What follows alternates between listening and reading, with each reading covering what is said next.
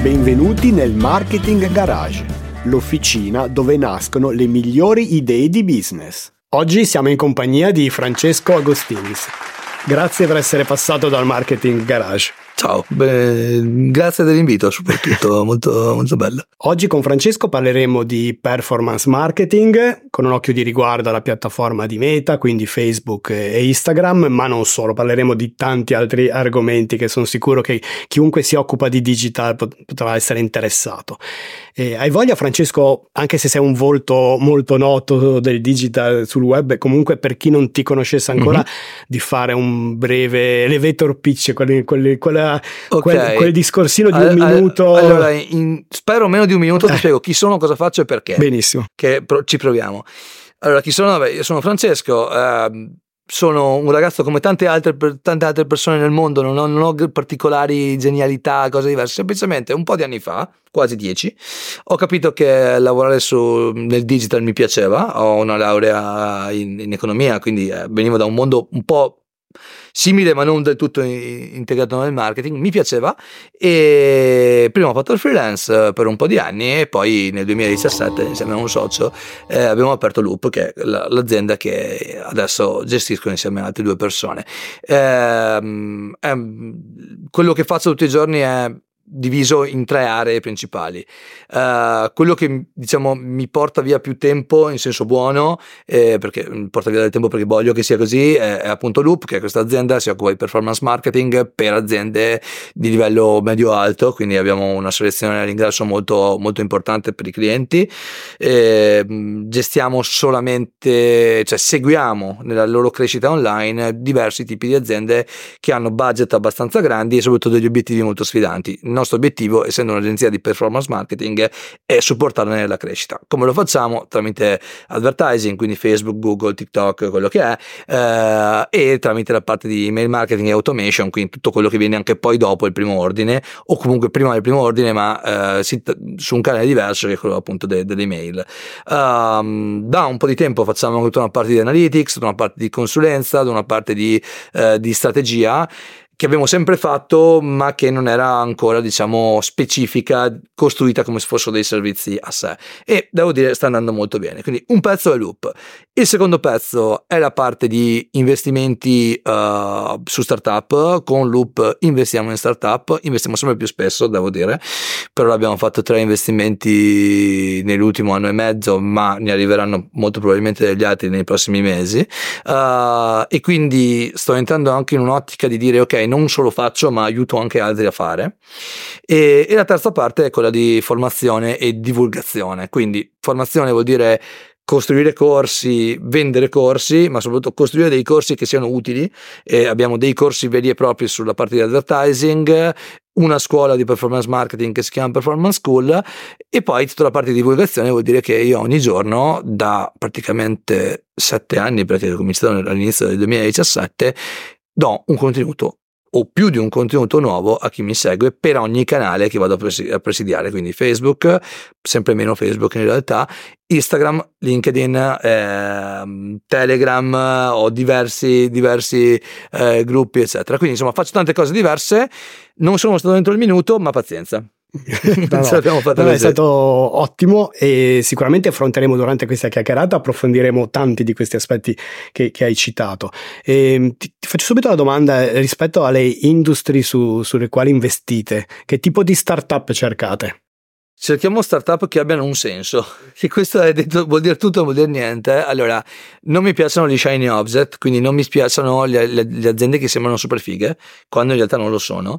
Non mi piacciono le cose iperfinanziate. Ci piacciono quelle aziende che siano ancora in una fase iniziale, che abbiano una grandissima potenzialità, e questo lo dicono tutti, ma che abbiano un founder o una founder, tra l'altro eh, le aziende in cui abbiamo investito due su tre sono, hanno founder femminili, eh, founder donne, e um, un founder o una founder che abbiano un'idea chiara di dove vogliono arrivare. Poi come arrivarci lo possiamo vedere insieme. Quindi sono aziende abbastanza piccole che hanno un'idea chiara, che hanno un prodotto o un servizio già validato e che hanno bisogno magari di noi non solo dal punto di vista finanziario, ma anche dal punto di vista dell'advisory, nel senso di dire mh, ci confrontiamo in modo che non sia puramente dammi dei soldi e mi arrangio, perché lì, lì non ci diverte.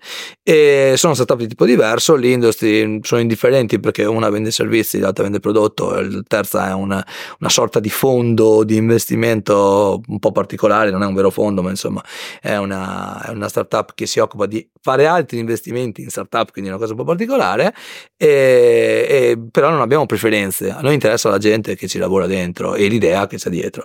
Poi ho la fortuna che con Loop lavoriamo su più o meno 50 verticali diversi, quindi conosco più o meno tutto, quindi eh, di questi verticali devo conoscere tutto, perché altrimenti non posso fare il mio mestiere e quindi poi vedo anche le opportunità. Ultima cosa, non ci piace chi fa le rivoluzioni, ci piace la gente che prende, ottimizza e migliora co- cose che magari già esistono, perché così si fanno veramente l'exit, non facendo la rivoluzione. Cioè, di Uber ce n'è una, gli altri Condivido, condivido. perché... Però questo è forse il mio essere veneto molto concreto che esce. Hai citato il um, discorso di, che, dell'utilità di lavorare in molte industrie, il discorso delle competenze trasversali che si attingono mm-hmm. da un settore ad, ad, un altro. È un po' quello che faccio anch'io di fatto, eh, sì. no? Perché eh, pensi, quanto pensi che ti che ti è utile poi nello sviluppare strategie? Questo? Guarda, io da sempre ho cercato di lavorare su tante, tanti verticali diversi, adesso va di modo a chiamarle nicchie, per me è sbagliato perché non sono nicchie, cioè se una nicchia fa 3 miliardi di fatturato in Italia non è una nicchia, cioè la nicchia è una cosa piccola, ok? Eh, al di là di questa piccola divagazione, eh, il punto è Conoscere tante cose ti permette, sì, giustamente come dicevi tu, di fare le strategie che poi prendono una parte e portare dall'altra, ma soprattutto ti permette di conoscere tante persone. E conoscere tante persone, secondo me, è il valore più grande. Perché? Perché da ognuno puoi imparare qualcosa, da ognuno poi ti può partire l'idea da utilizzare da un'altra parte. Eh, il rischio a volte è quello di fare semplicemente copia e incolla da uno all'altro e non va bene, soprattutto per chi fa il nostro mestiere, però vedere che una cosa funziona in un mercato, perché noi non solo lavoriamo su tante industrie, ma lavoriamo su tanti mercati, quindi tanti livelli diversi, eh, vedere una cosa che funziona magari negli Stati Uniti, riportarla in Italia o fare il contrario è una cosa che pochi fanno ancora e, e che a noi sta dando grandi soddisfazioni, soprattutto nei clienti più grandi che abbiamo, eh, avere la possibilità di portare quello che impariamo da una parte all'interno di, una, di un'altra fa tanta differenza e anche per il vostro cliente gli date un qualcosa di, ah, sì, sì. che Beh, fa veramente la differenza per, per, il, per suo mercato. Ecco. Abbiamo clienti abbastanza grandi che comprano solo consulenza su questo, dicono io ho già un'agenzia, ho già uh, un team interno, però io sono sicuro che il mio team interno e la mia agenzia siano limitati dal fatto che lavorano fondamentalmente solo con me o con pochi altri. Eh, oppure nel caso più limite l'agenzia magari è un centro media, quindi una cosa molto molto grande e quindi non riesce ad andare deep dive nelle cose proprio micro. E quindi comprano ore di consulenza o percorsi di consulenza anche lunghi perché in alcuni casi sono 3-4 anni che facciamo questo tipo di percorso che ogni tanto ci porta a confrontarci con loro anche proprio un'ora, due ore, un pomeriggio ogni tre mesi per dirgli guarda che tu stai facendo questo e sta andando bene, però io ho visto che da un'altra parte c'è la possibilità di ottimizzare questo, oppure abbiamo visto un trend nascere, per te si adatta, cioè potrebbe essere adatto, cerchiamo di provare a testarlo e questo fa tanta differenza e chi lo fa svolta, cioè veramente chi lo fa svolta. Anche aziende molto grandi per le quali magari fare il 2% in più di fatturato sono tanti soldi.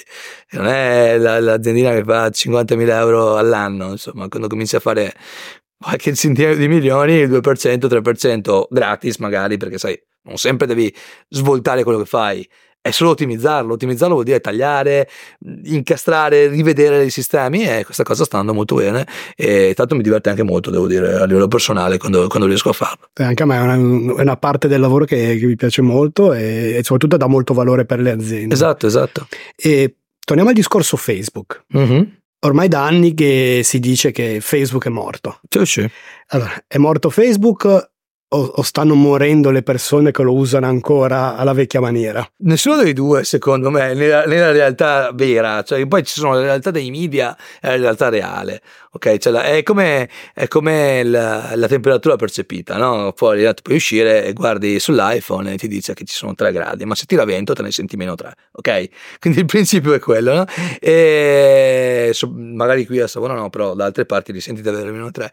Allora cosa succede? Succede che Uh, è comodo per i media, Uh, o per uh, i fantomatici esperti di questo settore dire che a turno siano morti Facebook, Google, TikTok e Amazon. Tutti, Così tutti come morti. l'email marketing sì, e tutto il resto. La SEO, la SEO è morta da tanti anni. So che ha intervistato Giorgio e non mi sembra proprio che cioè, l'ho visto in forma, ecco, sinceramente. Ecco, l'ultima volta che l'ho, l'ho incontrato, comunque, al di là di questo, eh, il punto vero è che sì, non è più come prima, è evoluta, è evoluto il sistema, ma dobbiamo ricordarci che nel caso di Facebook ormai Facebook non è più Facebook ma Facebook è Meta, Meta ha dentro Facebook, Instagram, Messenger, Whatsapp, sono sistemi sempre più integrati, eh, da qualche mese è possibile fare campagne che mandino da Facebook o Instagram dentro Whatsapp, cosa che prima non era possibile, oppure cioè io mi ricordo nel 2019 che ho chiesto alla, alla, alla responsabile di Facebook per l'Italia nel 2019 ho detto ma scusa quando ci mettete Whatsapp? Eh non lo so, è arrivato finalmente, ci ha messo un po' è arrivato. Quindi sono sistemi sempre più integrati, sono sistemi che hanno tante persone che li utilizzano per motivi diversi. Esempio, su Facebook c'è una cosa che sono i gruppi che sono solo su Facebook, perché non esiste nessun altro caso in cui ci siano dei forum facilmente accessibili e che siano comunque molto partecipati. Non tutti i gruppi sono partecipati, nel mondo del marketing sono sempre meno partecipati perché siamo particolari, ma se vai, ne parlavamo l'altro anche prima del, dell'intervista, ci sono dei gruppi per esempio legati a, non so, recensioni di prodotti Lidl, recensioni di prodotti S lunga, le econome, eh, raccolte punti, raccolte che... punti, um, AliExpress uh, deals, cioè ce ne sono centinaia ma forse decine di migliaia, perché io poi qualcuno lo seguo, qualcuno anche no, o i gruppi legati alle cose tematiche. Noi abbiamo un, un cliente che, si, che vende prodotti natali, natalizi, quindi vende solo e soltanto alberi di Natale, palline, villaggi, eccetera. Ci sono questi gruppi super tematici col, che non necessariamente sono collegati al business, in cui le persone si ritrovano per la stessa, perché hanno quelli, quell'interesse lì.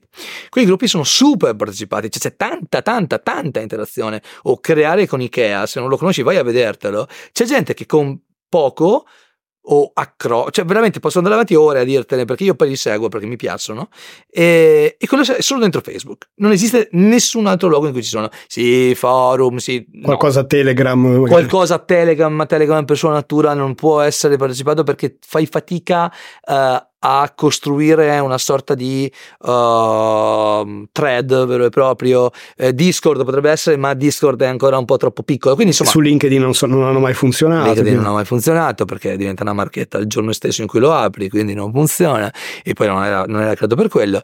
E quindi alla fine dei conti io dico: Facebook serve a questo. Lo usano tutti, ma lo usano molto meno di prima. E perché? Perché la gente ha smesso di condividere la propria vita e ha cominciato a cercare contenuto. Instagram funziona molto bene, però su Instagram la gente passa un sacco di tempo, soprattutto da quando hanno inserito i Reels, cosa svoltata. E WhatsApp lo usiamo tutti i giorni, Messenger lo usiamo tutti i giorni, magari non tutti, ma lo usiamo tutti i giorni. Poi ci sono i DM di Instagram anche, ricordiamo, quindi messaggistica su Instagram, quindi non è morto per niente. Cioè, ho visto ieri, perché ieri tra l'altro prima di, di, venire qui ho fatto una riunione con Facebook e mi ha detto ah l'anno scorso avete speso 15 milioni, bravi, detto, ah, mandami almeno un pacchetto a Natale, gli ho detto fai qualcosa, no, fa, no, eh, questi 15 milioni sono spesi a performance, cioè tutti questi 15 milioni hanno portato ad un ritorno economico, non mi sembra che sia morto. E noi siamo piccoli. Pensa a te, quanto ce n'è da spendere, dove, dove spendere, eccetera. Quindi non è morto per niente, anzi. Una delle domande che volevo farti era se su Facebook si potevano fare ancora campagne di conversione. Sì, e, tu, e, tu, mi hai risposto adesso. Tantissimo. Che... tantissimo. Guarda, noi abbiamo dei clienti eh, nel mondo della moda e del design che su Facebook convertono tantissimo, ma tantissimo. Cioè è ancora il canale di conversione preferito da tanti utenti. E Conversioni che però rientrano in un concetto di eh, multitouch, no? Perché comunque non è proprio che dici ha convertito da Facebook, ha convertito anche attraverso Facebook. Oppure Facebook ha creato quelle impression che poi convertono da un'altra parte, quindi sì sì si converte ancora forte. Tanto, tanto. Anche perché a proposito di questo è cambiato un po' il discorso del funnel, una volta era il classico funnel di imbuto, io mi ricordo facevo le campagne, prima era un po' di consideration, sì, mano a mano sì. scendevi finché gli facevi vedere le recensioni nella speranza che poi andassero a convertire. Sì, Adesso in realtà eh, Google ha introdotto questo concetto del messy middle. Sì, diciamo che Google l'ha disegnato. È disegnato, eh, esatto. Ha, ha, spiegato un concetto vero che, che è ovvio. C'è questo trigger iniziale, poi la persona è dentro questo loop, diciamo, di, esatto, a proposito di, sistemi, loop sì, no, di, tra l'altro. Eh, di, di, sistema, e poi alla fine c'è un contenuto che probabilmente sarà quello che lo, la cosa lo porterà a convertire. La ecco. cosa divertente, scusa se ti ho parlato sopra, è il fatto che non è detto che per un prodotto ci sia un unico trigger per un'unica persona, quindi è estremamente complesso spiegarlo, eppure nel momento in cui tu cominci a lavorare bene su tutte le fasi, perché le fasi del funnel più o meno sono sempre le stesse, solo che sono costruite in modo diverso, cioè se tu non colpisci tanta gente, tante volte, la gente non si ricorda di te. E soprattutto, se tu non colpisci tanta gente tante volte, probabilmente non vai a prendere quelli che sono i tuoi potenziali clienti, perché non ti vedono e se uno non ti vede non ti compra. Cioè, è pura banalità, ok? Però non basta più. Perché una volta bastava mettergli davanti le cose e la gente le comprava se gli servivano, adesso c'hai tanta concorrenza e quindi tu devi fare, devi seguire bene tutto il processo e devi impostare le cose in modo diverso, perché anche dal punto di vista tecnico è sempre più complesso seguirle le persone, perché i cookie, iOS, strutture di scatole che, che, che, io odio da marketer ma che apprezzo da, da utente, eh, insomma rendono complesso. La cosa bella è che però chi lavora bene converte tanto perché se lavori bene converti tanto. E lavorare bene vuol dire lavorare bene sul, eh, sul, brand, lavorare bene sui processi di conversione, lavorare bene sulla vendita, sul post vendita, su quello che è la retention, su quello che è trasformare il tuo utente in un ambassador, sullo studiare quelle che sono le tracce che questi utenti lasciano in giro, quindi quelli che, che il mio amico Max Giacchino chiama microdati, eh, per esempio, ma anche il capire che ci sono tipi di utenti simili, quindi le audience, capire come questi audience cambiano nel tempo tempo, capire che comunque la stagionalità esiste e non tutto puoi venderlo sempre, capire che comunque il marketing non è mai cambiato, ma è cambiato lo strumento e quindi lavorare su questo. Quindi, cioè, è, è un lavoro di testa, di persuasione in senso positivo, cioè devo convincere la massa che io sono la soluzione migliore per loro, ma più che la soluzione sono la scelta migliore per loro, perché le persone non cercano soluzioni, cercano novità e scelte. Scelgo io cosa comprare, perché l'essere umano è fatto così e però voglio anche che sia una cosa nuova, perché questo mi dà questa botta di, di, di, di dopamina che ho comprato una cosa nuova, una cosa bella. E, ed è molto difficile fare questa cosa, sempre di più, ed è il motivo per cui, secondo me, in futuro ci saranno sempre meno agenzie di marketing, perché è un lavoro sempre più difficile. Però per chi lavora bene è un'opportunità incredibile. Cioè, perché se tagli tutto quello che non funziona, le aziende avranno comunque bisogno di agenzie, di supporto, di, di, professionisti, quindi chi studia e si applica fa la differenza. E poi un settore che l'apprendimento continuo è assolutamente necessario, perché quello che vale oggi domani non vale già più e quindi bisogna stare sempre dietro alla novità però vale quello che voleva ieri, che è assurda sta roba, perché lo strumento cambia ma non cambia il perché. Cioè è follia, è follia. Nessun altro settore è davvero così. È ah, perché poi alla fine i bisogni delle persone, se vai a vedere, sono sempre quelli, da, quelli stessi di cento anni fa. Cambiano gli strumenti, però alla fine le persone quello che vogliono è quello. Quindi se si riesce a dare quello che e Enzo Biaggi faceva le interviste 50 anni fa, ma qualcuno prima di lui, io mi ricordo lui, eh. cioè nel senso di cosa parliamo? Noi stiamo facendo un'intervista adesso chiacchierando di un argomento come loro facevano lo facevano in tv in bianco e nero, adesso sono in un posto super colorato, super bellissimo, però... Magari lo chiamiamo podcast. Lo perché... chiamiamo podcast perché ci piace, ma alla fine è sempre quello. Eh. Non è scritto, è parlato, non è, non è, su un giornale, non è su una televisione, è su... È sulla nuova form... televisione che esatto, è YouTube. Esatto, la nuova televisione. Quindi cioè, non, tutto cambia ma niente cambia, sì, no? sì, è, sì. Una, è, un controsenso, però è bello, molto bello.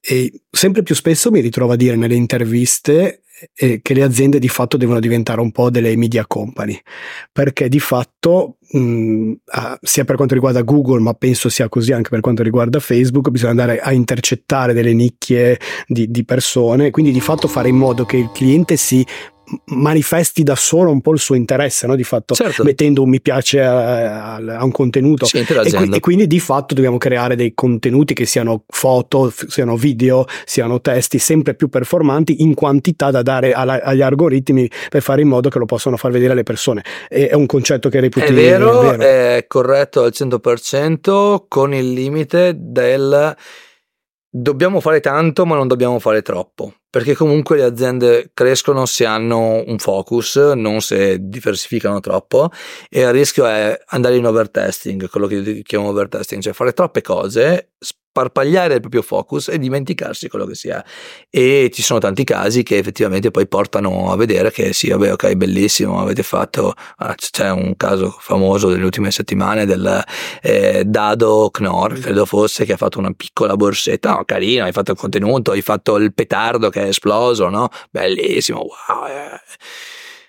Ok, dopodomani tu magari hai investito tanti soldi per sta roba, magari non tanti, ma un po' ti costa, ok? E dopodomani la gente non si ricorda assolutamente di questo. Quindi bisogna stare attenti perché quando sono investimenti di tempo, di risorse, di soldi, ma ci sono anche c'è un altro caso molto famoso negli Stati Uniti eh, negli, ultimo, negli, ultimi mesi che forse, forse, l'hai visto anche perché è andato abbastanza virale anche in Italia. Eh, Snoop Dogg sì, annuncia sì. che smetterà di fumare per, sì. per promuovere. E tra una, l'azienda ha già dichiarato, ha detto che... Ha licenziato tutti. Eh, licenziato, licenziato quindi non è stato... Ha licenziato il CEO, ha licenziato il CMO, ha licenziato tutti.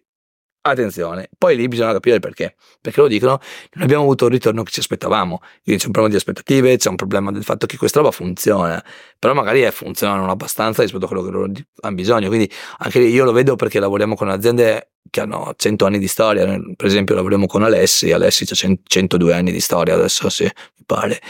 Cioè, 102 anni di storia non è che li cambi perché adesso TikTok dice che devi fare i video così, capito? No, perché se cominci a fare sta roba tu ti stai dimenticando dei 102 anni precedenti. Sì, anzi è molto rischioso. Da... E io sono assolutamente contrario.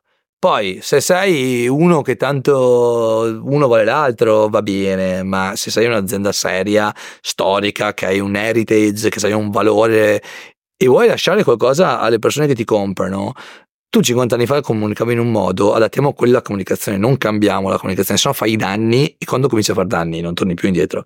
E ci sono tanti casi così, eh, perché sì, non tutti sono New Balance che si riposiziona, pochi sono New Balance, non tutti sono Jordan, capito? Cioè, poi tante volte è una creatività fino a se stessa, non sempre poi porta vendita, a volte no. è meglio ribadire il posizionamento con una comunicazione anche più portata alla conversione proprio. Sì, sì, ecco. beh, la... Magari è un po' meno bella, un po', un po meno, però è... Ma ti dico, efficace. a volte poi se sei bravo riesci a incastrare tutte le cose insieme, eh, perché l'azienda dove lavora mia moglie è un'azienda americana, ha fatto una, diciamo, un contenuto con la CGI, quindi con la, con la parte di, eh, chiamiamola grafica, video, videografica molto avanzata eh, digitale hanno costruito questo contenuto che però se tu lo vedi capisci che è loro.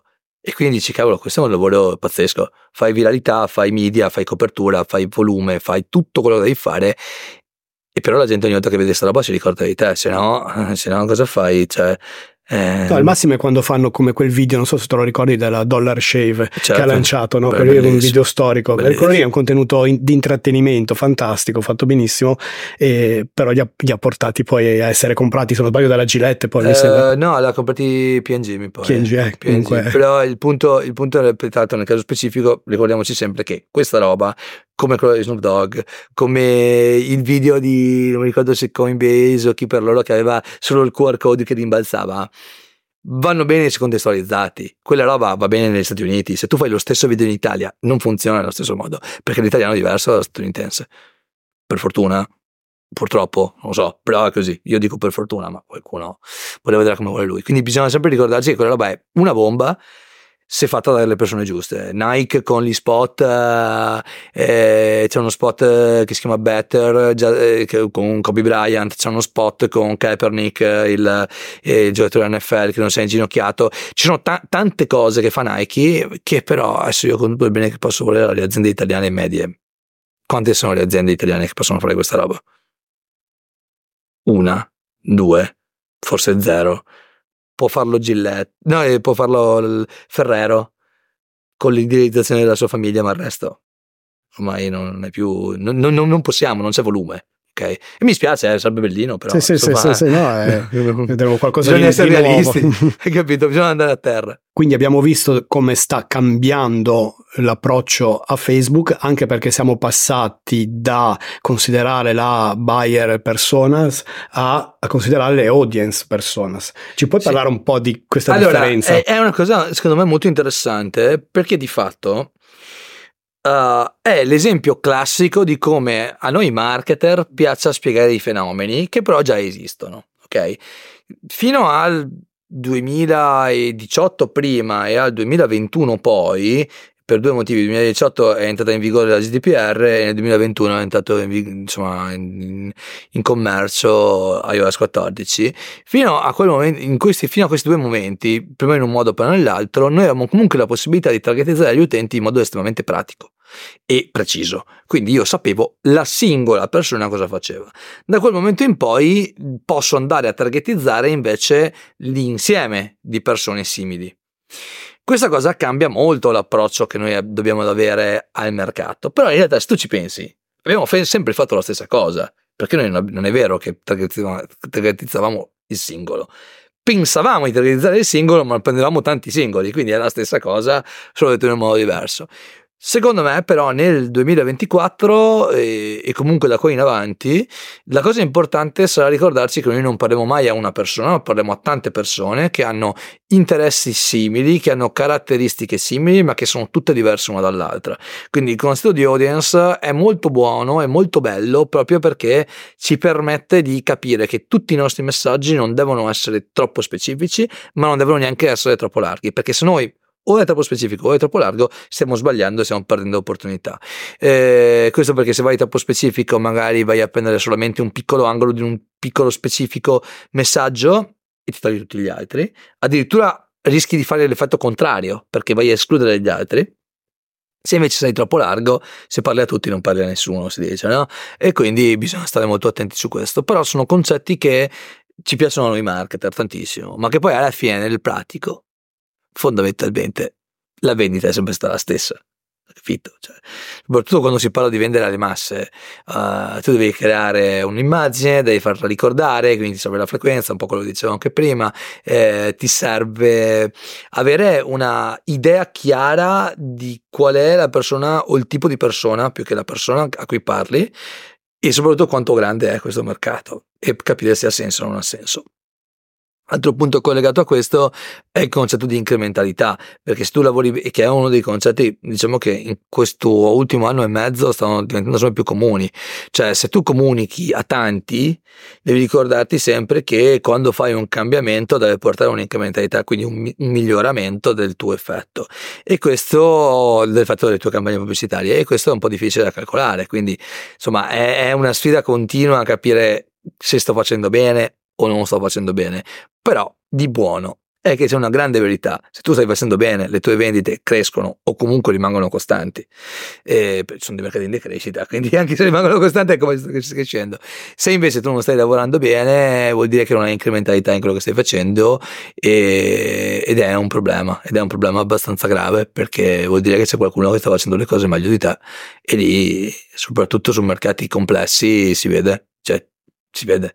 Eh, insomma, diverse aziende per cui lavoriamo hanno avuto dei periodi di, di crisi e, e, abbiamo però anche delle altre aziende, magari prima di scegliere noi, poi hanno cambiato il management, magari sono arrivati da noi, e però abbiamo anche delle aziende che invece hanno un approccio esattamente compre- com- proprio opposto e dicono ok, noi siamo nati così e andiamo avanti così, noi vogliamo dare questo prodotto a questa audience con questa offerta in questo momento e sappiamo che Facendo altri prodotti per la stessa audience avremo incrementalità. Perché lo sappiamo? Perché i dati sono questi, quindi partiamo dal dato per andare verso eh, quello che è la crescita dell'azienda, eh, cercando di mantenere un flusso di cassa che sia decente. Questa è la grande sfida, ma insomma, quello, insomma, abbiamo, abbiamo, dei clienti che, che, che giocano veramente sul filo del rasoio, però è giusto così. Perché? Perché bisogna anche a volte dire voglio comprarmi quella quota di mercato di un altro e quindi magari insomma faccio 3 milioni di fatturato e faccio 30 mila euro di utile.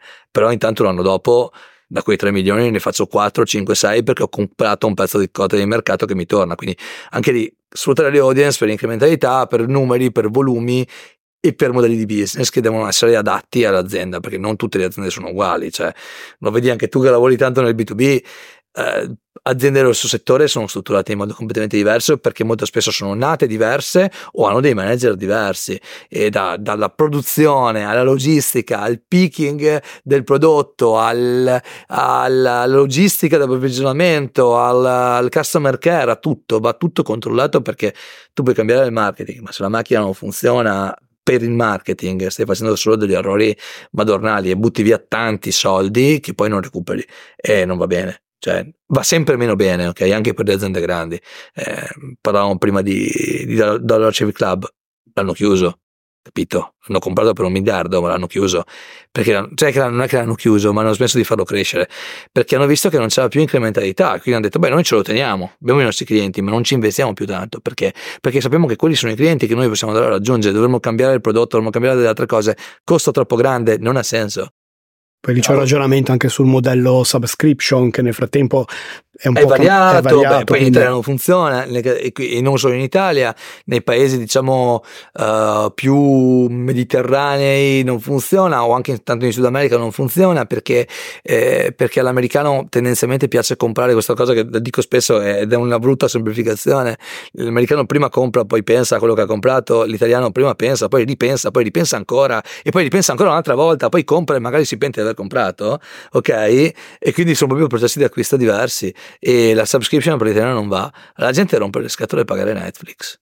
Eh sì, perché poi ce n'è sempre di più da pagare, quindi vedo, cioè, ormai io inizio, sì. inizio, ad averne veramente tante, quindi prima di farne una nuova ci pensi bene, eh? deve proprio sì. essere una cosa che ti serve. Beh, ecco, ma perché... guarda, è, è, una follia, ma poi ne parlavo ieri con, con, un mio caro amico che lavora nel mondo del turismo. E il mondo del turismo è esploso negli ultimi due o tre anni, dopo il Covid è esploso perché anche semplicemente per un effetto rebound, insomma, di rimbalzo, è esploso. Lui mi diceva, guarda che quest'anno, a gennaio, abbiamo fatto meno dell'anno scorso, parliamo di un'azienda gigante, ok? Quando tu pensi a turismo, voglio prenotare un hotel, ce ne sono 5-6 che hai in testa, due, tre famosissime, altre magari di seconda. Ecco, è una di queste. Abbiamo avuto un gennaio che è meno performante dell'anno scorso. Ma perché? Eh, sai, c'è quella cosa chiamata buy now, pay later, no? E hai direzione di pagamento. E la gente comincia ad accumulare la rata da 5, da 10, da 15, da 20, no? E, e, siccome a Natale si spende tanto per i regali, a gennaio paghi tanto questa roba. E questa cosa poi vuol dire che le vacanze non le prenoti a gennaio, le prenoti a febbraio e, o a marzo, quello che è. E questo cambia molto anche la struttura dei modelli di business, le flussi di cassa, cioè è difficile, lo ripeto di nuovo, fare marketing adesso, fare business adesso è difficile. Non che fosse facile prima, ma è comunque difficile. Non è che oh, è arrivata l'intelligenza artificiale o oh, sono arrivati i social, è tutto più facile. No, è sempre difficile uguale, solo in modo diverso. Sì, sì, assolutamente, assolutamente, sono, sono d'accordo. A proposito di intelligenza artificiale, eh, in, in, che maniera ti sta aiutando ora e, co- e cosa ci vedi domani proprio? Ok, ti faccio un esempio pratico. Io questa mattina sono qui e ehm, in treno ho fatto in 10 minuti quello che sei mesi fa, un anno fa, fa, no, sei mesi fa, prima del GPT-4 facevo in tre ore. Cos'è? Prendere tutti i dati che ho all'interno di un e-commerce dell'ultimo mese, oggi è, è l'inizio del nuovo mese, quindi devo farlo più o meno ogni mese e lo faccio io perché lo faccio io non perché i miei ragazzi non siano capaci di farlo, anzi, proprio il contrario, è semplicemente che io, Francesco, amo avere un pochettino di visione in modo da poter dare degli spunti in più. Allora, poi mi sono scaricato tutti i dati di un e-commerce, li ho messi su ChatGPT con i miei bei prompt eh, già fatti, testati, eccetera, e sono riuscito a trovare dei trend e dei pattern eh, che sono molto importanti per chi fa il mio mestiere da poter testare, ritestare, quindi fare delle ipotesi di ottimizzazione e confermare le ipotesi che ho fatto prima. Farlo a mano, cioè senza AI, ci mettevo ore, adesso ci ho messo 10 minuti. Queste ore non è che è poi le spreco, faccio altre cose e quindi a livello incrementale è una bomba questa cosa qui. Con il limite del fatto che, te lo, te, te lo, dicevo anche prima, io odio gli shiny object, cioè non deve essere una cosa figa, deve essere una cosa utile, se no non funziona. Per me almeno non funziona. Uh, sono nati centinaia, forse migliaia di tool AI ma alla fine dei conti il 99% non servono a niente. E ti faccio un esempio, i tool per fare le presentazioni, no? Ok, Bellissimo. Io ti do il prompt, tu mi fai la presentazione su un argomento. Solo che io non faccio il professore universitario che deve raccontare sempre le stesse cose che sono già fatte da altri. Io faccio un lavoro che varia. Questa roba non mi serve a niente. Bellissimo, eh? Ma non mi serve a niente. Uh, Midjourney che mi fa le immagini. Incredibile, è un tool incredibile. Uh, o l'ultimo tool di Google che è uscito per si chiama Gem- Gemini, sì, Gemini. che ti fa i video partendo da te. Incredibile, ma nella vita di tutti i giorni di Francesco questa roba aiuta quasi a niente. E ha senso che io investa il mio tempo per studiarlo? In questo momento no. Quindi è uno shiny object, so che esiste, ma non è per me. Quindi per me la I è una cosa incredibile con un potenziale pazzesco che ogni, ogni mese diventa ancora, sembra più utile però alla fine l'unica cosa indispensabile è chi ci sta dietro, che è capace di scegliere cosa fare, come farlo e gli dà la, il giusto comando. Poi eh, che io abbia un po' paura che la IA a un certo punto parti e parta per la tangente è vero, però è una cosa che posso controllare, no? E quindi vado avanti tranquillo, cioè nel senso, e sono molto pratico. Vale, vale per tutti, penso, in quasi tantissimi Sì, sì, ma c'è gente che si piglia malissimo, ma, ma, veramente, cioè gli viene l'ansia per queste robe, dico, ma scusa, ma perché? E invece, e, e su questo sono molto, non so come dire, cerco di essere disilluso io sulle cose e, e l'ho anche imparato negli anni, eh, perché una volta vedevo le cose in modo molto più netto, adesso c'è un po' di, cioè o è così o non è così, poi più lavori, almeno penso anche per te, più lavori, più ti rendi conto che le tue convinzioni sono vere e sensate, magari nel 95% dei casi, ma c'è sempre quel 5% in cui c'è quella parte di illogica che, che, che, che, poi ti cambia tutto. C'è un mio cliente che l'anno scorso, a un certo punto, mi ha detto, una delle cose che mi ha svoltato l'anno scorso è stata questa. Eh, questo cliente è cresciuto molto, ok? Ma parliamo di un cliente che ha fatto più 150% su volumi di fatturato importanti. Veramente importanti, centinaia di milioni. Ovviamente questa cosa vuol dire strutturarsi Strutturarsi vuol dire avere più persone, vuol dire anche avere più una struttura decisionale che si spalma in modo orizzontale e anche verticale. Questa cosa ti fa anche perdere molto, diciamo, rapporto concreto con la tua azienda, il tuo, il tuo mh, avere in mano quello che succede. Allora a un certo punto gli ho detto, ma oh, guarda che, mi sembra che stiamo facendo un sacco di roba che non serve a niente e, e, la stiamo facendo per gente che non capisce niente, perché io poi ho capito che non sono una persona che lavora. E mi ha detto, Francesco, tu hai 35 anni, io ne ho una quindicina più di te. Ascolta una cosa, ci sono delle cose che sono logiche e ci sono delle cose che sono e basta tu cerca di fare più cose logiche possibili e quelle che sono e basta, pazienza. E cerca, cerca, di limitare i danni perché a volte non va così. E comunque ricordati che a volte dalle cose fatte in modo che a te sembrano illogico possono nascere anche delle cose positive. E, ed, è, ed, è, vero che è così. Cioè, eh, poi se fai le cose bene, va. E poi il bello anche di lavorare con team molto grandi è che effettivamente ci sono tante teste qualcuno sarà più buona, qualcuno meno, però anche, cioè, anche, quella cosa che a te non sembra utile in quel momento può esserlo, anche perché nessuno di noi è onnisciente e quindi quando mi ha detto guarda che alcune cose sono logiche, alcune cose sono e basta, io ho detto ok, ma te hai ragione, infatti mi sono sentito un ragazzino, devo dire è una cosa che mi piace tanto. Eh. Capita molte volte, io quando vado nelle aziende, chi si occupa del commerciale, che magari ha un rapporto con i clienti sul campo, gli dico no guarda che secondo me dovresti fare così. Dice, no, però aspetta, perché ci sono dei rapporti consolidati. Sì, sì. Se faccio questo, poi crea problemi. Cioè, quindi ci possono essere delle conseguenze no, che uno neanche si immagina. E poi, comunque, viviamo in un mondo in divenire, cambia di. Quindi, magari lo, quello che è giusto oggi, magari domani già è sì, cambiato. Sì, è, e... ma più che il modo in cui lo presenti, a chi lo presenti, eh, i commerciali, io li chiamo commerciali anni 80, no? che sono quelli che hanno proprio ancora questo approccio da devo avere la camicia, devo stare di dietro, il cliente lo devo chiamare, hanno un certo tipo di target che è sempre più piccolo magari, ma esiste e funziona e quindi è giusto che esistano. Poi che a me cioè, un certo tipo di approccio non piaccia, io sono un target, non sono tutti i target. Cioè su LinkedIn ricevo ogni giorno decine di messaggi di gente che mi vuole proporre cose senza aver mai senza aver pensato se a me sta roba interessa. E io impazzisco per questa roba qua. Perché poi, cioè, poi devo darti del tempo, devo darti dell'attenzione. L'attenzione per me è un bene scarso, quindi anche lì. Però io magari c'è un'altra persona che funziona in modo diverso, oppure avevamo un cliente una volta che vendeva camicie costosissime, cioè solo camicie bianche costosissime, ma costosissime, cioè 180 euro una camicia neanche su misura, ok? la migliore camicia esistente. E io ho detto, strava, forse, ho, forse ho capito che... Esatto, ma aveva speso fortissimo all'epoca. E io ho detto, roba farà fatica a funzionare. E le metto, tu hai una visione, secondo me, che non è così chiara, perché io so per esperienza che c'è quel mercato lì, perché io ho i negozi e so che c'è gente disposta a pagare queste cifre per una camicia bianca, perché c'è gente che vuole la migliore camicia bianca, che i costi 100, 200, 500 non cambia niente. E vendeva, ma vendeva, vendeva, cioè spendevamo 30-40 mila euro nel 2018-19 che erano cifre folli ogni mese, eh? cioè erano cifre molto grandi da grandi aziende. E per concludere un po' questa parte dell'argomento, eh, citavi, hai citato diverse volte i dati, l'analisi dei dati. Sì. Quanto pensi sia importante però il discorso del performance branding? Cioè quanto un brand comunque apprezzato, conosciuto, ti facilita il, la performance, il ritorno e quanto la, la fiducia tante volte 150%, emerge. Esatto. cioè questa roba è fondamentale, però deve essere contestualizzata nel modo corretto. Che cosa vuol dire? Le aziende hanno delle fasi di vita, tutte le aziende hanno delle fasi di vita. Una fase iniziale di startup non è necessario essere una startup per avere una fase di startup, ok? Parliamo, da, parliamo di questo.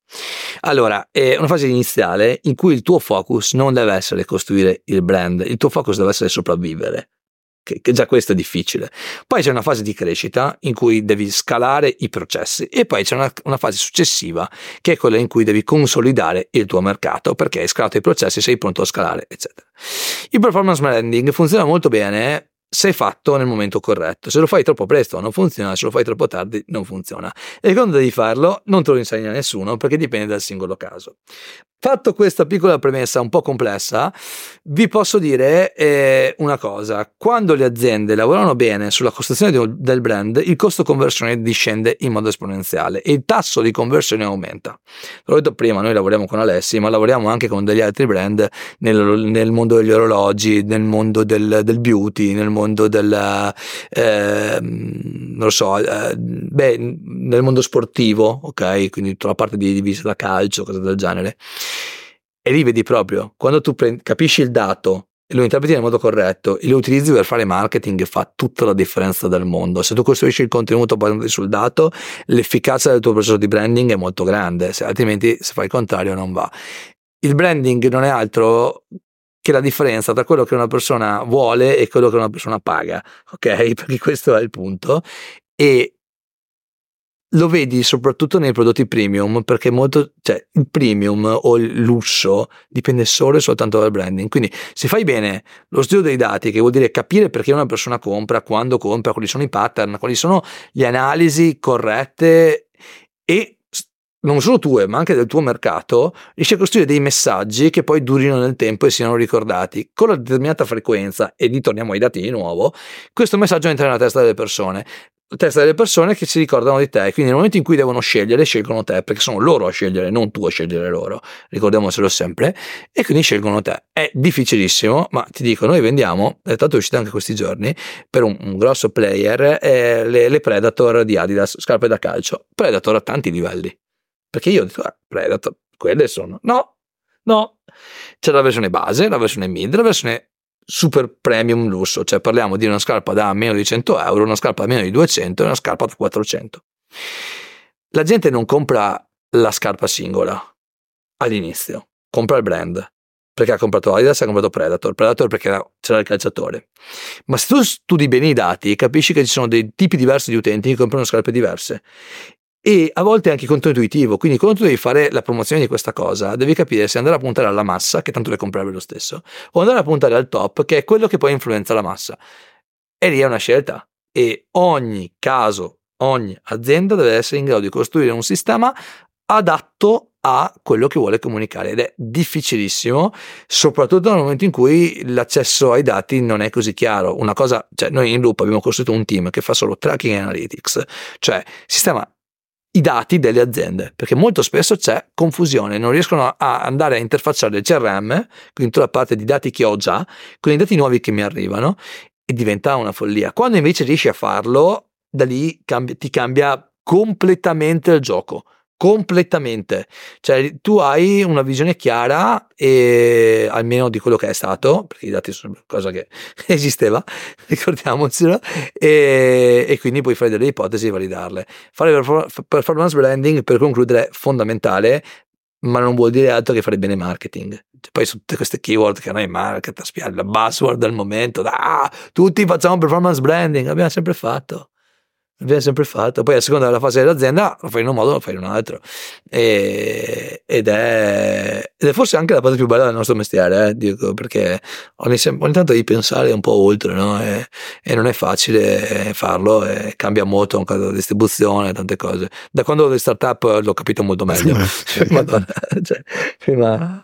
Domanda secca, hai parlato già un paio di volte di frequenza. Sì, sì. E perché io ho sempre un po' il timore di esagerare, no? Ecco, ma e, non e, si so, e, so, e sono sicuro che sbaglio, no? esatto. Qual è una mai. frequenza ottimale? Eh, dipende dal prodotto, dipende molto dal prodotto, dipende molto dal prodotto, dal momento, eccetera. Però Facebook ha uno studio in merito, questo è uno studio abbastanza famoso, che dice che nel momento in cui tu vuoi farti ricordare in qualche modo devi avere una frequenza di almeno 3 in due settimane. Questo però è uno studio di due anni fa. Secondo me adesso siamo verso, verso 4, 4 e mezzo, 5. Cosa vuol dire? Vuol dire che mediamente una persona ti vede 4-5 volte in due settimane per ricordarsi di te, ma non vuol dire che ti vede nello stesso posto, nello stesso modo. No, ti vede te brand 4-5 volte, quindi avere la creatività che dicevamo prima, più la frequenza, quindi l'acquisto di uno spazio continuativo da riempire nel modo migliore possibile. È molto difficile trovare la frequenza corretta, ma nel momento in cui tu fai dei, dei test, e si possono fare dei test, perché esistono questi test. Poi le agenzie non li fanno perché, perché, perché sappiamo tutti come funziona questo mestiere. E quando fai bene il test vedi la differenza. Io ho un cliente che eh, seguo da tantissimi anni e per uno dei suoi prodotti deve avere una frequenza di 20-25. È tantissimo se ci pensi del 25 volte. Sì, ma parliamo di un vaso che costa 350 euro. Se vuoi che la massa lo, lo percepisca come utile, deve avere lo vedi 25 volte in due mesi in modi diversi, in situazioni diverse e poi comincia a vederti frequenza che comunque si può fare anche in organico, non solo in paid. Noi abbiamo una, una cliente che vende borse e ogni giorno ha una borsa nuova sui social, sempre nuova, sempre nuova, sempre nuova e ogni tanto torna indietro perché parla di assortimento e però questa novità continua porta l'utente a dire ah andiamo a vedere cosa fa oggi, quella è frequenza. Ehm, Ieri ero, mm, scusa se mi dilungo, mi vengono sì, delle sì, idee sì, man mano. No, no, ma sono interessanti. Ieri sono stato a trovare i miei amici in Macete, che è una casa discografica, eh, che si occupa di un target abbastanza giovane, ma sempre più avanti con l'età, perché comunque in Macete c'è, c'è Lazza, Lazza ha fatto Sanremo, Cenere, insomma, per dire. Eh, mar, mar, sembra che martedì canta in piazza. Sì, può essere, può sì, essere. nella piazza esterna. Sì, sì, mi ha detto che erano belli, belli pieni con, con questo. E, il mio amico in Macete, che, che si occupa della comunicazione, del marketing e di tante altre cose, mi ha detto, sai qual è la installazione di marketing più bella che ho visto negli ultimi mesi? Io ho detto, No, e poi gli ho chiesto: Ma l'hai fatta tu? No, no, non l'ho fatta io. Sto te la racconto. Damiano dei Maneskin che si lava i denti a casa sua o in albergo. E ho detto perché? Eh, perché è un punto di contatto diretto con la sua audience. Di fatto è retargeting, li ha avvicinati a lui, ha fatto esattamente quello che deve fare, far capire che sì, è una rockstar internazionale, ma è pur sempre una persona normale. Cioè, fa le cose che fanno le persone normali. E ho detto: Questa è stata un'azione di branding clamorosa. E se ci pensi, è vero, eh. perché cioè, tant- le star anni 90 sono staccate dal mondo. Tante volte non sai neanche se chi sono, cosa fanno, dove sono finite. ed è giusto così per alcune superstar. Ma adesso di star ce ne sono sempre di più. E, e, ed è la differenziazione che fa il campione. Poi se tutti cominciano a fare le storie così non funziona di più, non funziona più, però quando lo fai funziona. E quindi fare performance branding vuol dire anche capire l'audience, cioè essere come loro, a volte essere perfetti non funziona, essere sempre gli eroi non funziona. Io odio chi dice sono un, un cioè racconta la storia come se fosse un eroe. Sì, vabbè, ok, bellissimo, cioè, fantastico. E quindi che valore mi dai? Il fatto che tu sia partito da niente, sia arrivato lì, che valore mi dà? Sì, una volta che lo racconti ha senso. Io sono partito da un paese di 3.000 abitanti, i miei genitori fanno gli insegnanti elementari, adesso c'è un'azienda in cui siamo in 50 e faccio tante cose che ho detto prima, ma mi sembra una persona normale, non sono un eroe, non sono uno che ha affrontato le peggio cose della vita. Anche perché una volta che l'hai raccontato poi diventi una marchetta di te stesso, invece c'è gente che ci marcia, cioè ci marcia tanto perché non ha altro da dire forse. Anche perché... E non fai bene, eh? Della non... tua storia non interessa niente a nessuno. Ti dice Esatto. che quando racconti una storia in realtà il, il protagonista dovrebbe essere il L'altro! cliente, no? Non devi essere te L'altro! perché non, non interessa a nessuno. Esatto, poi tu puoi dirmi che hai sofferto, sì, ma contestualizzano per loro, cioè anch'io ogni tanto faccio dei, te- dei post in cui racconto la mia vita vera, cioè la mia vita vera che sono anche, cioè, che l'altro sono i post che vanno meno tra tutti quelli che faccio, incredibilmente, ma forse perché interessano a un'utenza molto più vicina a me. E, non so, vado sono stato negli Stati Uniti un mese, me- vado a vedere un museo, vedo un quadro, metto la foto di questo quadro e lo racconto. Ok, non è marketing. Però mi piace farlo, lo dico. Eh, vabbè, ok, lo fai una volta, cominci a fare solo quello, non piace più a nessuno. Cioè, è, è- bello la prima volta, è bello se le persone sanno che nel tuo universo c'è anche questo, ma non è solo questo, perché la gente ti segue per un motivo e il motivo per cui la gente ti segue è che sei tu. E soprattutto perché gli puoi dare del valore aggiunto, se no non ti segue. Eh, a meno che poi tu non sia a livelli di superstar, ma lì stiamo veramente parlando di pochi al mondo, insomma, ci sono poche Chiare Ferragni, insomma, per fortuna o purtroppo. Eh, quindi sì, Mm, quello è un altro gioco, quello è media puro, noi siamo persone, il personal branding è persona prima di branding, no? Eh, e quindi è molto, molto difficile, cioè io avrò messo, boh, credo 10 foto con mia moglie in 10 anni che sono sposati, cioè che, che siamo insieme, non sono fatti dagli altri, non interessano agli altri. Poi quando le metto facciamo un botto di like, poi una moglie bellissima, e, e però questo è un, caso, è un caso limite, insomma, perché non è una cosa importante per loro. Per me, eh, poi lo dico con sincerità e ammetto che faccia parte del mio essere Francesco, fatto in un certo modo, cresciuto in un certo modo, eccetera, ma io proprio un eroe non lo sono, proprio il contrario, Eh, più Batman che, che, che altro. Per collegarmi poi alla parte del personal branding, che Sì. è una delle parti che mi interessa di più di, di- di te, perché tante volte, soprattutto nei commenti, ho visto dei commenti, eh, non ci vai piano, ecco. E No, ti piace non- creare un po' di controversia. Certo, E, e mi piaceva questo... allora ti, ti spiego anche il Esatto. perché secondo me. Allora, E come fai a ge- così. E come fai a gestirla? Perché ad esempio io avrei difficoltà a gestire sempre la Eh, controversia. beh, ma no? lì, lì- Esatto, lì- eh. allora, esperienza, prima di tutto, tanti anni che lo faccio, e poi bisogna imparare a fare le cose bene. Cosa vuol dire? Vuol dire che tu non devi mai attaccare la persona, devi sempre attaccare il concetto, perché i concetti sono attaccabili. Qualcuno guarderà sto video e dirà, oh, mi hanno fatto perdere un'ora della mia vita. Eh, eh, pazienza, mi dispiace per voi ragazzi, eh, niente, andatevi a guardare qualche altro contenuto nostro e troverete qualcosa di più utile, si spera, e se no, eh, amen, vi staremo antipatici. Però il punto è, se tu attacchi la persona sbagli sempre, se tu attacchi il concetto non sbagli mai. E attaccare vuol dire dare del valore aggiunto, cioè io non ti dico questa cosa è sbagliata, io ti dico guarda che io non sono d'accordo con te per questo motivo, questo motivo, questo motivo e questo motivo.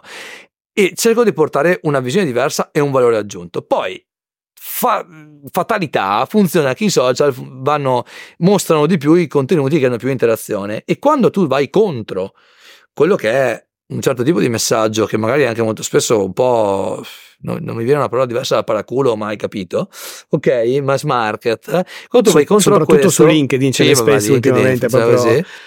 Dobbiamo tutti lavorare un giorno meno e guadagnare il 50% Un giorno di più, in più. eh. Sì, sì, ma ma poi se vuoi parliamo, approfondiamo questo discorso perché guarda, vabbè, alla fine se tu ti poni dall'altra parte e lo fai in modo concreto, la gente comincia a interagire e molto spesso succede che i miei commenti hanno più, più like, più interazione del, del post stesso.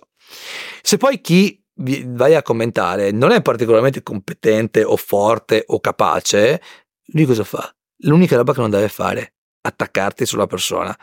E io lì ci sguazzo perché cioè, cioè, li, li- tratto come i bambini, no? Dici, "Ah, bravo, bravo, vai a giocare, ti, do un- ti lancio la palla, vai, vai, o il cagnetto, uguale, stessa roba.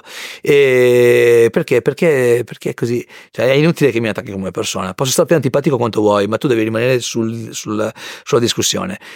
Le discussioni funzionano sui concetti. Sei d'accordo con me o non sei d'accordo con me? Se non sei d'accordo con me e hai una visione diversa, ma la riesci ad argomentare, benissimo. Arriveremo sempre a un punto di, di incontro. Che potrebbe anche essere, abbiamo due visioni diverse, pazienza. Cioè, tante volte mi capita eh, con gente competente, invece molto più spesso purtroppo mi capita che ti vanno a dire, eh ma tu non capisci. Uh, questa mattina, eh, tanto l'ho l'ho visto arrivando, c'è stato un, una ragazza che si occupa di tutt'altro che ha attaccato Gucci per eh, no, Vuitton perché ha fatto una borsa con dei buchi. Sì, okay. l'ho vista. L'ho L'hai vista. visto? No? È andato abbastanza virale quel post. Grazie a me, tra l'altro. tra l'altro. Ma è, vera, è, vera, quella borsa? Esiste, certo veramente, esiste, esiste veramente? Sì, ma non è una borsa. Appunto è lì.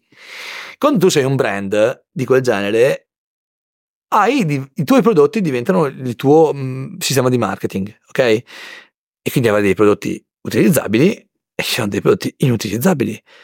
Ci sono dei prodotti fatti per la stampa e ci sono dei prodotti fatti per i clienti.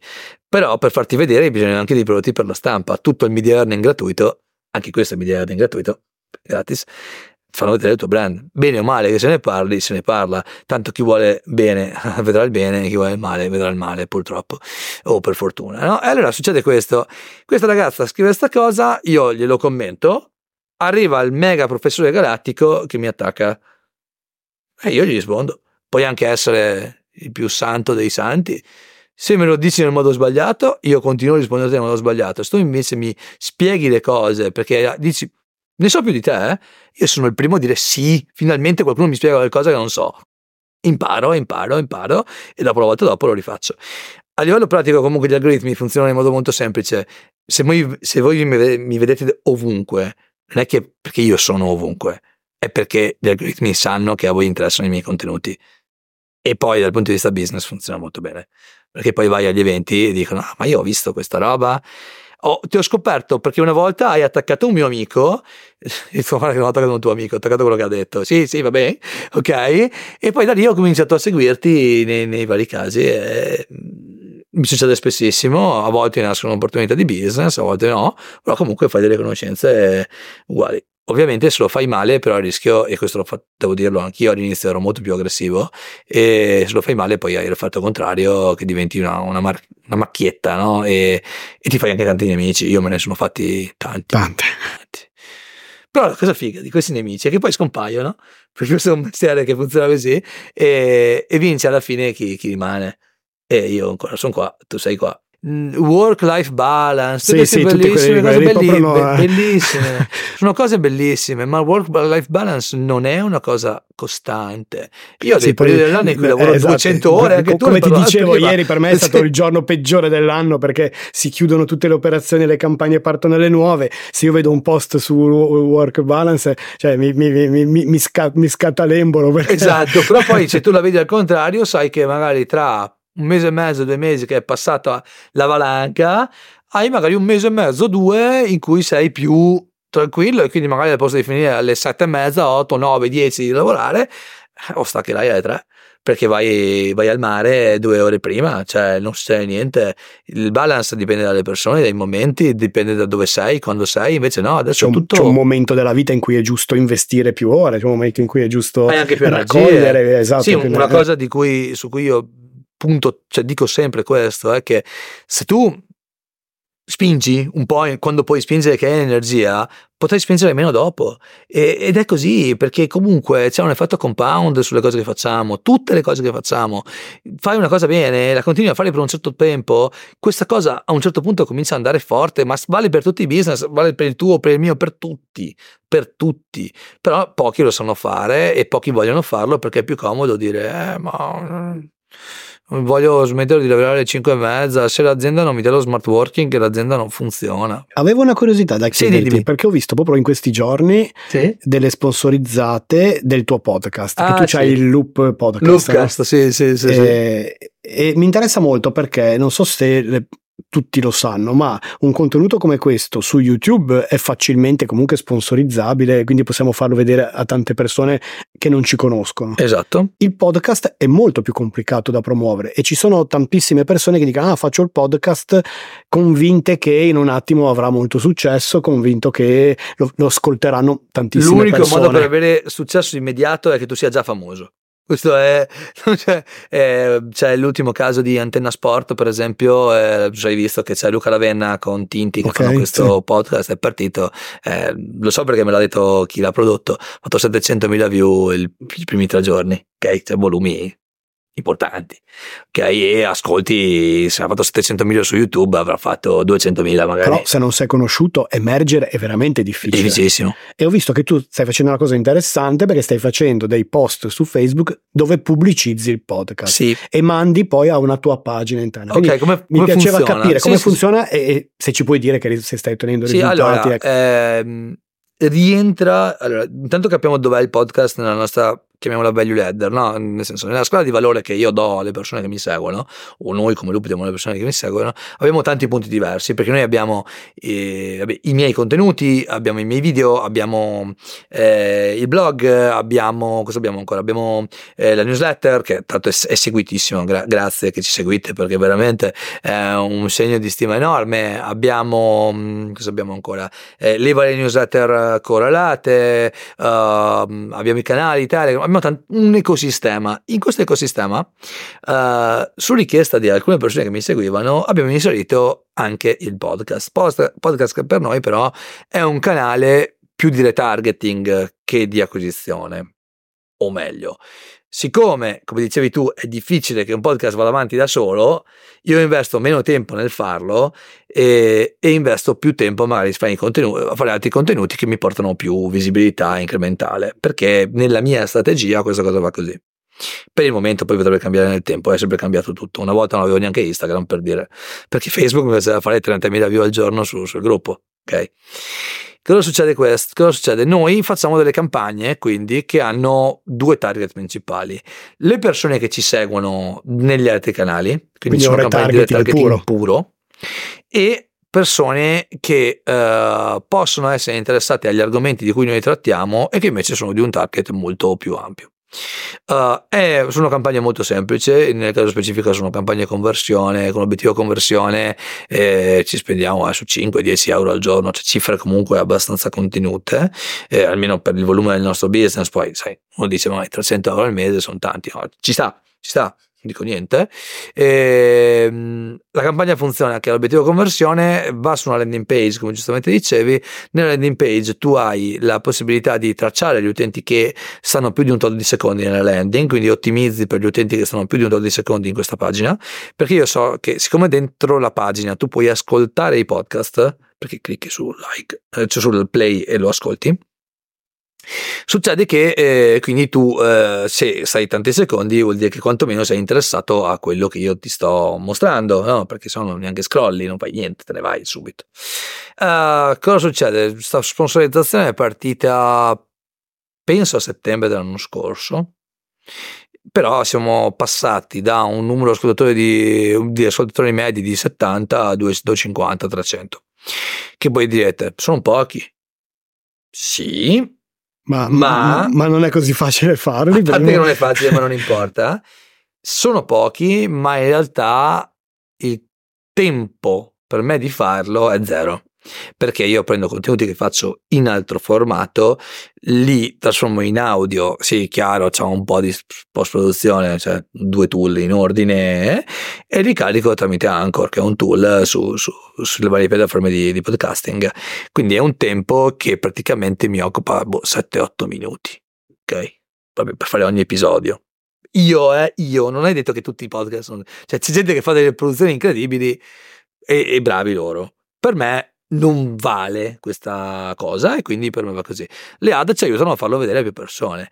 La cosa che però mi ha stupito, e questo devo dire che veramente mi ha stupito, è che a novembre, quindi un paio di mesi dopo, che avevano iniziato questa cosa, abbiamo iniziato a spingerlo, ehm, sono andato a un evento di, di networking molto, molto importante B2B con grandi player e il marketing manager, anzi l'e-commerce manager di un grossissimo gruppo di- nel mondo del caffè mi ha detto guarda io ti seguivo su LinkedIn poi un po' ti ho perso poi per caso ho visto la tua ad ho, vi- ho scoperto i tuoi podcast adesso io ogni mattina ho 40 minuti per andare al lavoro quando vedo che c'è un episodio nuovo, magari ti ascolto uno e mezzo, ti ascolto metà dell'episodio, così, però mi fa piacere perché comunque mi dai sempre degli spunti in più. E da questo poi nasce la possibilità di collaborarci, di creare sinergia e quindi insomma quello che dico io è um, inseritelo nella vostra strategia e investiteci. Se non ci investite non lo vede nessuno. YouTube ha un po' più di visibilità, ma ripeto ancora quello che ho detto prima, se voi fate una cosa di nicchia vera, nicchia vuol dire una cosa che interessa a pochi, perché questo è mio lavoro interessa a pochi, è difficile crescere, cioè, non so come dire, comincia a parlare di finanza personale, fai 200.000 view, comincia a parlare di retorica fine a se stessa, del se vuoi puoi, crescita personale, cose del genere, fai migliaia, centinaia di migliaia di view. Comincia a parlare di pixel, contenuti tecnici API, come questo dentro conversion API, eh, queste cose qua, vedrai che poi fa la differenza, cioè per fare i numeri grandi, cioè il video che ho, mi è andato più virale uh, su YouTube mi ha fatto 7-8 mila view e sono tantissime, mm. tantissime. Io non, non spendo su YouTube. Ok? E, su Instagram i contenuti che mi vanno virali sono i contenuti in cui dico delle cose che sono bellissime, super interessanti, sono, spero di non dire cose non interessanti, vanno super virali ma non, non, sono contenuti tecnici, quindi anche lì tutto questo nella nostra strategia funziona, come funziona sponsorizzare le newsletter, come funziona, cioè noi in Loop non spendiamo tanto in pubblicità, cioè spendiamo boh, 30.000 euro l'anno, 40.000 euro l'anno. E rapportato, ripeto, sempre al nostro volume di business, non sono cifre folli. Però poi a livello di incrementalità, cioè io, quanto vale un mio cliente? Tantissimo. Tanto, aumenti tanto. i touch point, comunque dove ti vedono le persone, esatto, e lo adatto, li avvolgi, diciamo, avvolgi il esatto, cliente e lo, e li adatto alle loro esigenze. C'è questa cosa del, beh, noi abbiamo una scuola, ok, nella scuola online e dei, degli studenti dicono io vi ascolto quando cammino sul tapirulano, io, mi, io eh, vi leggo in certi momenti e quindi costruisci il contenuto per il tuo utente, fai l'audio, fai il video, fai, fai il testo scritto, fai la la storia, fai le cose perché servono e ricordandoti sempre che eh, le, alle persone piacciono le, novità, ma piacciono anche le cose utili, quindi devi mixare le new, eh, se no diventi così. Questo perché il nostro è un progetto, cioè è un prodotto di marketing. Nel momento in cui invece fai un progetto editoriale come può essere il tuo, ovviamente va costruita una strategia di marketing diversa perché io lo chiamo prodotto editoriale nel senso che è una cosa che ha una sua cadenza, ha un suo volume, ha una sua eh, conseguenza, hai tanti punti diver- di vista differenti. Il nostro è, siamo noi che diciamo una cosa, quindi io parlo a te, finito e invece quindi va, va costruito in modo diverso. E per, per, le aziende infatti diventa sempre più difficile poi andare a raccontarsi perché uno dei motivi per cui secondo me il caso di Antenna Sport come tanti altri casi di successo dei podcast italiani vanno molto bene anche lato aziende è che puoi inserire facilmente i prodotti all'interno. E ti sponsorizza Peroni, ti sponsorizza questo o quell'altro, eh, insomma, te lo paghi il podcast e diventa sì, interessante. Sì, sì, sì, sì, cioè, c'è un, ti paghi la sponsorizzazione. Se c'è un product placement. È venuto Francesco Tassi di, sì, di Voice che ha, ha elencato beh, tutte, tutte, le possibilità che le aziende hanno di sponsorizzare, quindi di monetizzare per Intanto il cre- creator. Che è grande, cioè, grande Francesco. Eh, vedi, ci sono mille casistiche. Mille possibilità. Di, si possono creare delle serie ad hoc, si possono specifiche per il cliente, no? delle sì, puntate pilota. Il grande quindi... punto è sempre capire cosa ti serve all'interno del tuo sistema di marketing questa roba, perché se la fai per farla, perché tutti la fanno non funziona. E se no, così. Io mi ricordo una, un'azione di marketing che magari poi uno si dimentica anche, tipo eh, Barilla che fa la, la, playlist con le canzoni giuste come eh, la durata giusta della cottura della pasta. Ok, una cavolata.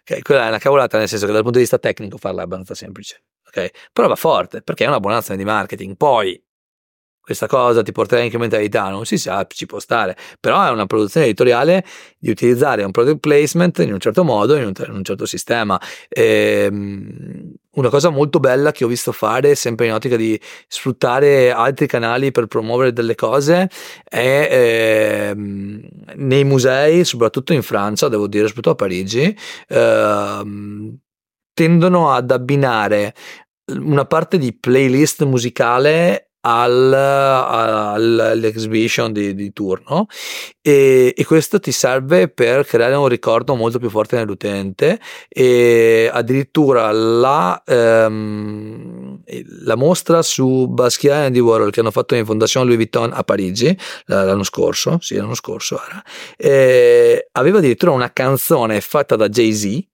che comunque c'è Jay-Z, ok, non è l'ultimo arrivato, eh, un riedit di una canzone sua fatta per il caso specifico. Perché la fai? Perché tu stai sfruttando un altro media, che in questo caso è la musica, per promuovere una cosa eh, che è un exhibition, che è comunque una cosa per sua natura di nicchia, e la porti a un, a un livello più alto e di massa. Il caso dei podcast crime, per esempio, è evidente, indagini, che è un prodotto editoriale incredibile, o i, i podcast di mh, Francesco Costa uh, del, del, Post, sono prodotti editoriali impressionanti. Sì, perché sì, sì. Io ho contato delle serie di Pablo Trincia che Pablo Trincia, di, beh, di, una qualità fantastica. Buio, buio è una roba... Eh, di una qualità incredibile, sì, sì. Cioè tu ogni, ogni episodio di Buio ti tirano un pugno sullo stomaco, ma forte. Ma poi secondo me non ci si rende neanche conto di quanto lavoro che c'è dietro. Ah, follia. No, uno lo ascolta ma non ci si rende conto di quanto Ma- professionalità e quanto lavoro c'è. Ma, ma c'è la narrazione, quello che ascolti è l'ultimo pezzo. Cioè tu ascolti i lavori di Pablo Trinza, anche quello sugli Clubs, eh, quell'altro appunto buio, ma anche quello sulla Concordia, mi pare sia suo, no? Sulla Costa Concordia. Sì, mi sa- nave. Sì, mi- sì. sì, qualcosa. È un po' molto più vecchio, ma ascolti appunto quelli di Francesco Costa, ascolti, ci sono dei lavori editoriali che dici, cavolo, è giusto che qualche azienda vi sponsorizzi a questo punto. Poi in questi casi specifici non c'è l'azienda, ma indagini è uguale. Ehm, Beh, però ad esempio uno di Pablo Trincia, quello di Lisa Claps, però Sì, era, sì. era tramite Sky, quindi comunque sono produzioni... Sono produzioni cosmediali, sì, sì, sì, beh, anche perché ha dei costi, cioè, sono dei costi da sostenere, né? Cioè, anche solo il fatto che lui sia andato lì, intervista la madre, oppure vai negli archivi, cioè, quelle sono ore di lavoro per team importanti, magari sono anche in 10. non È so andata a. Londra a intervistare delle Sì, persone. sì, no, una roba, una roba di una complessità, di una complessità assurda. E, e- e questo perché secondo me le radio sono sempre meno efficaci, la tv è meno efficace, alla gente piace comunque informarsi e- ed è, ma anche quelli di Barbero, insomma, non so ti è capitato, ogni tanto io li ascolto così, parla di cose che fondamentalmente nella mia vita non servono, però mi piace perché è bravo a parlare, a raccontare, eh, o anche i podcast intervista, quelli che vanno adesso molto di moda, eh, Basement, eh, One Sì, Podcast. sì, sì, assolutamente. cioè, Bellissimi prodotti editoriali. sono molto... Eh, alcuni sono più business oriented, nel senso Basement di, di Gazzoli è un prodotto editoriale incredibile, però si vede che c'è un po' di marketing dentro, e di, di aziende, di, di artisti, eccetera. Magari One Podcast è diverso perché no? Sì, probabilmente... Ah, non ne ha bisogno. Esatto, esatto, è più un contenuto suo che... Esatto, però è molto interessante. Anche lì personal branding. eh, tutto cioè, quello che tutto vogliamo, vuoi, eh, esatto. però è, è proprio lo vedi e- ed è bello perché questo è un tipo di media che se tu lo spingi nel modo giusto va forte. Solo che per farlo andare veramente forte, quindi fare i numeri che fanno questi colossi, perché sono dei, dei- veramente dei mostri sacri che io ringrazio che esistano perché si può solo imparare da queste persone, eh, lì, lì poi è molto bello perché cioè, eh, devi capire dove tu puoi inserirti e se puoi inserirti nel modo corretto fai delle cose interessanti. E a volte basta parlare a pochi, ma quelli giusti, funziona uguale. C'è un podcast, podcast che si chiama Sailor, mi pare, e che parla di moda. C'è un'intervista a Alessandro Michele di ex Deus Ex Machina di Gucci, personaggio assurdo nella sua genialità, e genialità in quanto tale, tra l'altro, quindi tutto buono o cattivo che sia. Ed è un contenuto che probabilmente al 99.9% del mondo non interessa. Ma quel, lo 0, quella parte rimanente lo ascolta e ci trova del valore aggiunto.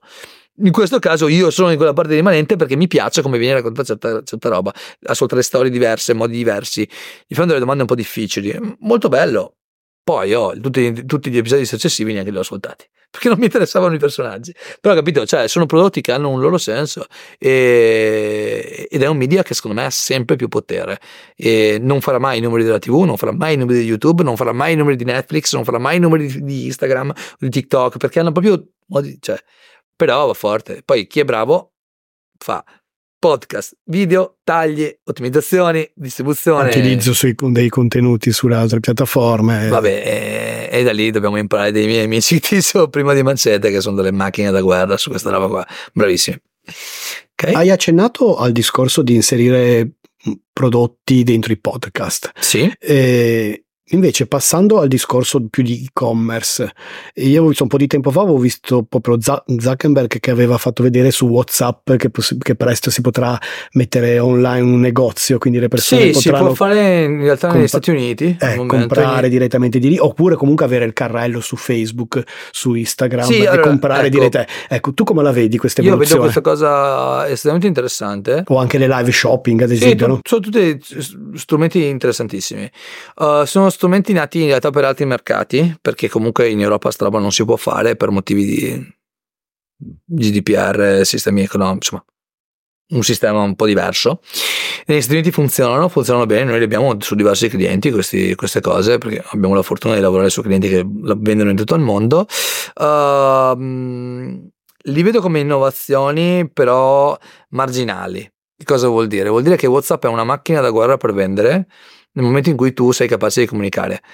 Non è quello che ti fa vendere, quello è l'ultimo, è la staccia, l'ultimo tocco l'ultimo pezzo. Se lo fai bene funziona bene. Noi abbiamo diversi clienti che vendono fortissimo su WhatsApp eh, con dei tool che puoi collegare il tuo sito di là. E uguale la parte dei carrelli si può fare, si possono fare tantissime cose. Uh, non è quello che poi però fa la differenza, secondo me. Tu vendi se hai trovato l'offerta giusta per il cliente giusto, che l'ha vista nel momento giusto e che hai i soldi per comprarti. Finito finito. E ora sono tutti bellissimi strumenti che io sono molto favorevole a testare. In alcuni casi ci danno soddisfazioni enormi, in altri casi ni. E poi ci sono dei casi assurdi in cui tu non diresti mai, tipo anche nel B2B WhatsApp funziona. Ma davvero, eh? Cioè, mm, un cliente che vende scatole eh, personalizzate e, e, che praticamente oh, su WhatsApp va, va, ma va e, e anche sui DM di Instagram, tu dici, ma questo è B2B. Dovrebbe essere LinkedIn perché B2B è LinkedIn. No! No, no, WhatsApp molto, si sta no, sdoganando, sdoganando, molto, anche quasi come chat interaziendale. Ecco. Esatto, e soprattutto nel momento in cui nel B2B hai un rapporto con una persona che si consolida nel tempo, oppure hai a che fare con persone che non hanno strutture importanti, CRM, il, il, cliente target di questo mio cliente è, non lo so, la pasticceria di paese che deve fare le borse natalizie con il proprio logo per vendere i suoi panettoni. Panettoni che venderà saranno 2000. Sì, è, è anche già grande una che ne vende 2000, capito? E fa 2000 borse. Però ti compra quella volta lì, poi ti compra a Pasqua e ti compra l'anno dopo. Perché ti compra? Perché quando la prima volta che ti contatta, gli dà la possibilità di contattarti dove vuole lei è facile. Lei a poter scegliere, tu non la obblighi. Lei può scegliere, si trova bene, crea un rapporto e, e se si trova bene con il tuo prodotto, nel momento in cui tu hai un'innovazione, la chiami e ti risponde. Ed è bellissimo tutto questo. È un modo più, più, più, più vicino alla realtà, ecco. Poi va capito perché io come amministratore delegato di un'azienda che fa 3 miliardi di fatturato non ci parlo su WhatsApp. Forse. Se è un mio amico sì. Quindi hai capito?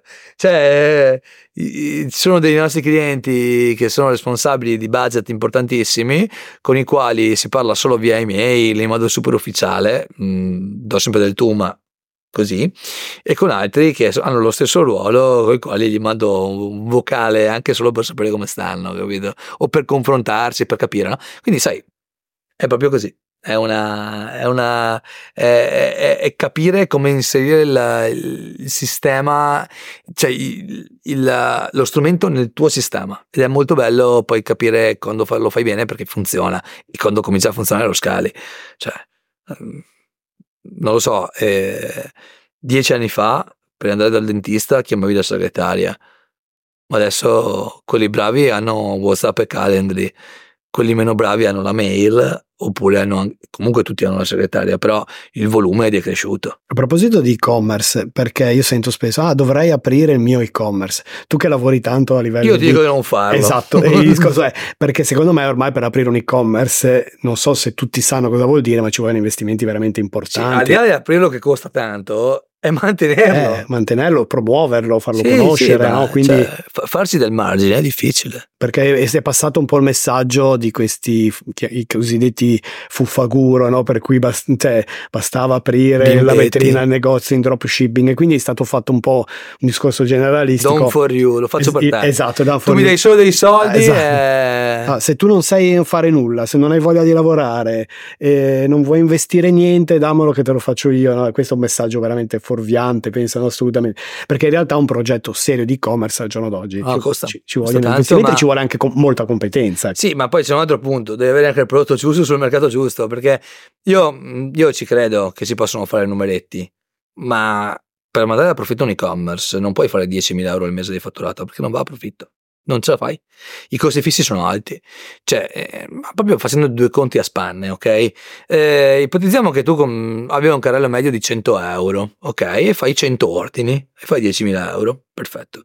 Bene, su 10.000 euro tu devi togliere il 22% di IVA, il 3% sul totale fat- del transato più o meno ti va in spese di transazione. Poi la pubblicità, che se sei bravo è un quinto di questo. Su 10.000 ne hai persi praticamente già 5 così. Se hai regalato così. il trasporto, levaci anche i così. trasporti. Esatto, poi c'è esatto, la logistica. La gestione della logistica, che non è solo il, il, eh, lo stoccaggio, ma è anche le persone che tengono in ordine le cose, è un costo. Eh, il customer care, eh, il costo del prodotto, perché qualcosa che vendi costa. E niente, tu fai 10.000 euro e se ti va bene, se ti va bene, fai 100 euro di utile. Ok? Lordo ci sono le tasse, no? Tu hai investito 2000 euro di pubblicità e fondamentalmente hai investito quasi 9900 euro per farne 100. Solo che quando tu vuoi farne 20.000, i costi non sono scalari tutti quanti, alcuni costi sono fissi, alcuni costi sono variabili. E quindi fondamentalmente ci sono delle fasce in cui diventa antieconomico. E se tu non hai la forza dietro dal punto di vista finanziario e economico per superare quei momenti, tu non vai mai sopra a questi momenti qua e fallisci. La piccola bottega di paese di prodotti tipici, io adoro i prodotti tipici italiani, come si vede dalla, dalla mia struttura fisica, eh, abilmente costruita negli anni, no scherzo, no, probabilmente no, dovrei perderne un po', e io adoro i prodotti tipici italiani, mi piace l'idea di poter andarmi a comprare il eh, pomodoro del piennolo direttamente dal produttore.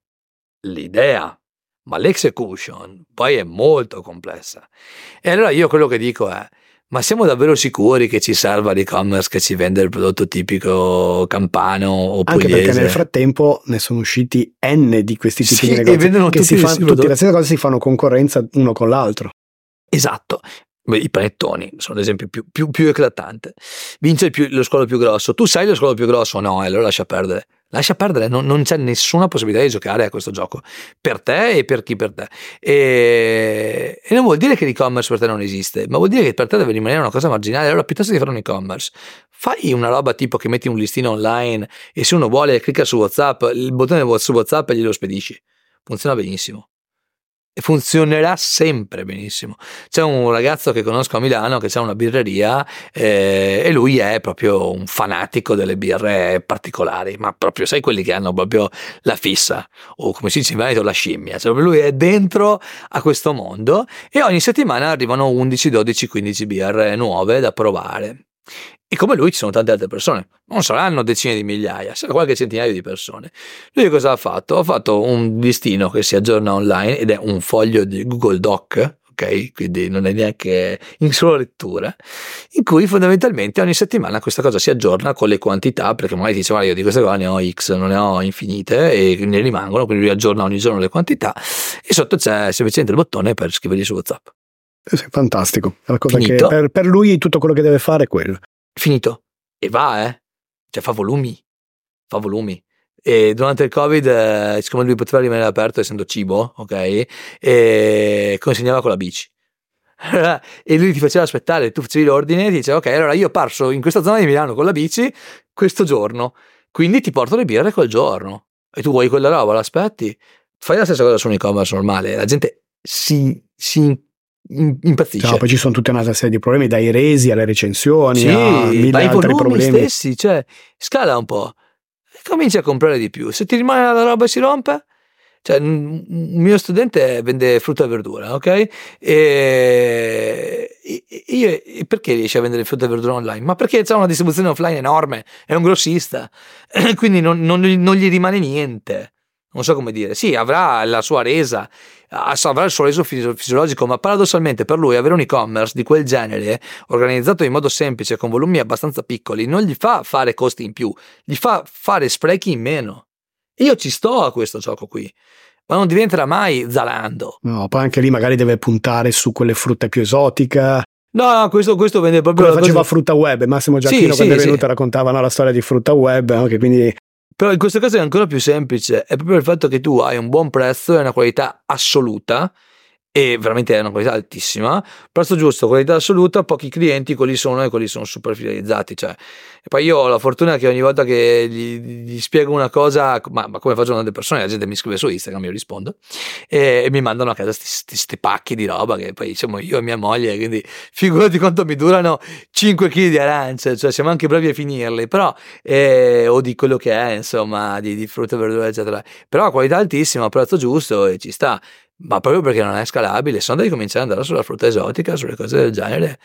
Però, però e anche poi vai, a cercare allora le nicchie, dei, come sì, diceva, sì. hanno trovato una nicchia dei veg, body, body, bodybuilder vegani. Sì, sì. No, trovare tutte le ah, nicchie no, che, che, che, magari spendono di più perché in quel contesto lì. No? Sì, però quanto è grande quella nicchia? Ti permette di fare 100 milioni, no? 10 milioni, no? Un milione, no? Ti fa fare 10.000 euro in più. Meglio che niente, sicuro.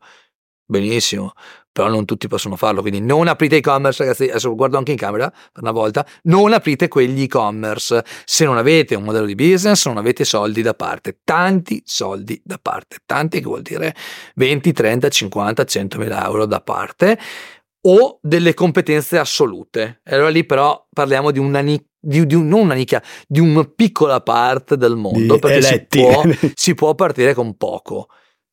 Se e solo se sei un fenomeno, ma non penso che tra di voi e tra noi ci siano tutti questi fenomeni, perché io stesso non ce li ho gli e-commerce, eppure li scalo per tutti, quindi nel senso è difficilissimo. Cioè, sottoscrivo in pieno, non fa, non è fatelo. una mia battaglia, quindi sottoscrivo non fatelo e, e se lo fate ricordatevi che conta più quello che rimane alla fine. Paradossalmente, comunque, per aziende grandi l'e-commerce è un, è un, canale di profitto oltre che di marketing. Per aziende medie è un canale di marketing e non di profitto, quindi inseritelo nel sistema. Una volta eh, ho fatto una call, una volta, qualche mese fa, ho fatto una call con un'azienda che ha tipo 400 punti vendita. Mi ho detto, beh, per noi l'e-commerce vale lo 0,3% del nostro fatturato, perché dovremmo investirci di più? Io ho detto, eh, per far crescere il fatturato dei punti vendita. Eh sì, però sai, il titolare c'ha 90 anni, è difficile spiegarglielo. Ho detto, vabbè, allora lascialo lì, lasci aperto quello che fattura fattura. Eh, ma non siamo in profitto. Eh, devi investire di più per andare in profitto sul volume, no? Fai economia di scala. Eh, ma il titolare c'ha 90 anni, sai, è difficile spiegarlo. Amico, va, va bene, bene, va bene così, va bene così. Andiamo bere, rimaniamo amici, tranquillo, non ti preoccupare. E Francesco, passiamo alle domande, quelle un pochettino più personali, oh, un, eccoci, un pronti, po' meno pronti, tecniche. Eccoci. Ecco. Momento Marzullo. Esatto, esatto. E qual è l'insegnamento che hai portato a casa da, da, dal tuo lavoro, dalla tua professione in questi anni? Che magari uh, può essere anche applicata alla vita privata. Ecco. Sì, sì. Eh, beh, in realtà eh, Te lo spiego con una frase tanto dello spot che ho citato prima di Nike, che è lo spot che si chiama Better, eh, che dice fai le cose semplici bene, do the simple stuff better, o meglio in questo caso specifico. Cosa vuol dire? Vuol dire che eh, io sono una persona curiosa, entusiasta, che proprio io, ci, ci sguazza sulle novità. Però in realtà quello che funziona nella vita, nel business, in tutto, è fare le cose semplici bene. Tra le cose semplici che non hai nella vita è anche semplicemente passare una sera con mia moglie a non fare niente ok? Eh, o uscire a fare una passeggiata, capito? Che è una cosa che magari non facciamo mai perché anche lei ha un lavoro abbastanza particolare e, e quella è una cosa semplice, non ci costa niente, non ha un costo, ha un costo di tempo, capito?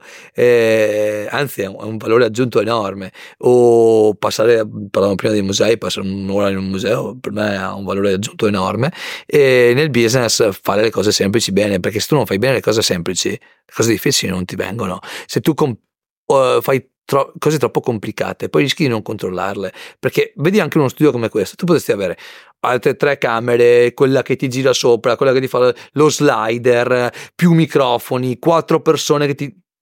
Ma alla fine che valore incrementale hai e soprattutto c'è un rischio maggiore di fare le cose che poi non, non, non servono, non, non, sono inutili fondamentalmente. Quindi l'insegnamento che ho appreso in questi anni, nonostante sia un po' contrario al mio essere, eh, è fare le cose semplici bene, quindi mettici un po' di ordine, mettici un po' di testa, fai meno cose, farle meglio, cerca di evitare di, di andare oltre a quello che, eh, che serve, poi c'è sempre tempo per complicarle, però falle bene all'inizio, perché altrimenti non si va da nessuna parte. Uno dei più grandi, diciamo, chiamiamoli errori o comunque uh, era la domanda che ti avrei fatto ecco, successivamente dopo. se c'è un errore che hai sì, fatto guarda, che, che, vorresti non, che non rifaresti più che, avresti, che vorresti allora, evitare teniamo conto che io ho un approccio all'errore molto filosofico si dico vabbè fa parte del gioco eh, sono molto fatalista no? Dico, eh. però uno degli errori che abbiamo fatto nel, nella nostra carriera è eh, dico nostra perché non è solo mia anche dei miei soci è andare a, a, prendere all'interno del nostro team persone per le quali non avevamo un ruolo chiaro e delle mansioni chiare, degli obiettivi chiari e un sistema di misurazione chiara.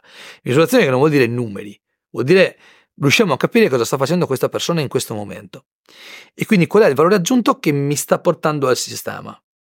Perché nel momento in cui tu invece scegli sulla via dell'entusiasmo, mi serve un manager, prendiamo un manager, no, perché se non sai cosa ti serve non ti serve a niente, fa solo danni.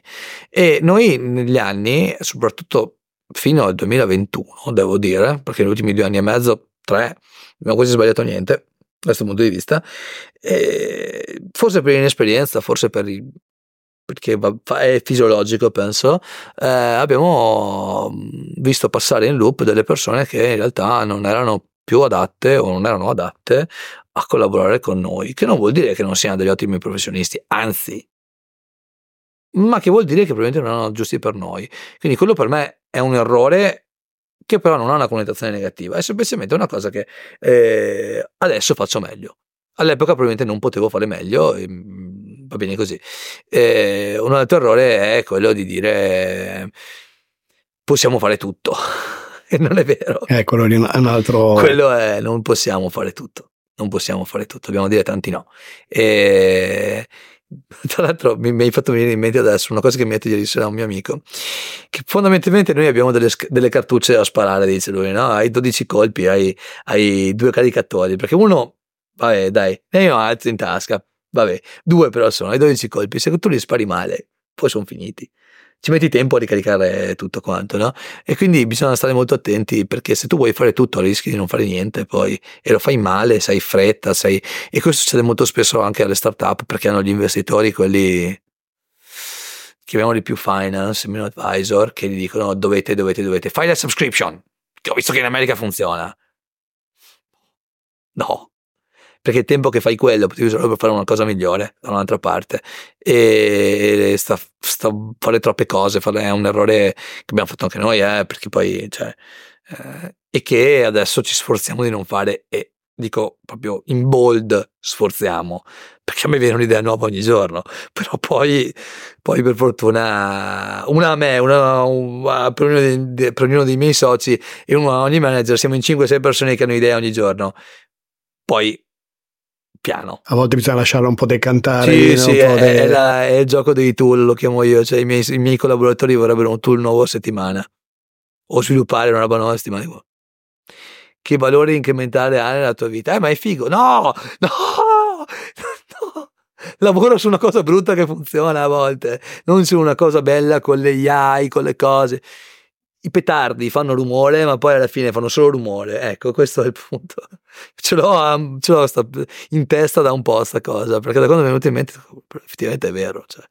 E, e, quindi io la vedo così. Errori, poi vabbè, errori ne faccio ogni giorno, eh, che, cioè, No, ma quelli sono esatto, l'errore ultimo che ho fatto è ieri sera al posto di andare a dormire alle 10 a dormire a mezzanotte. Infatti vedete che ho le occhiaie potete contare adesso voi mi da lontano ma se andate facciamo uno zoom vedete che potete contare le mie occhiaie tipo gli anni degli alberi no? che hai i cerchi.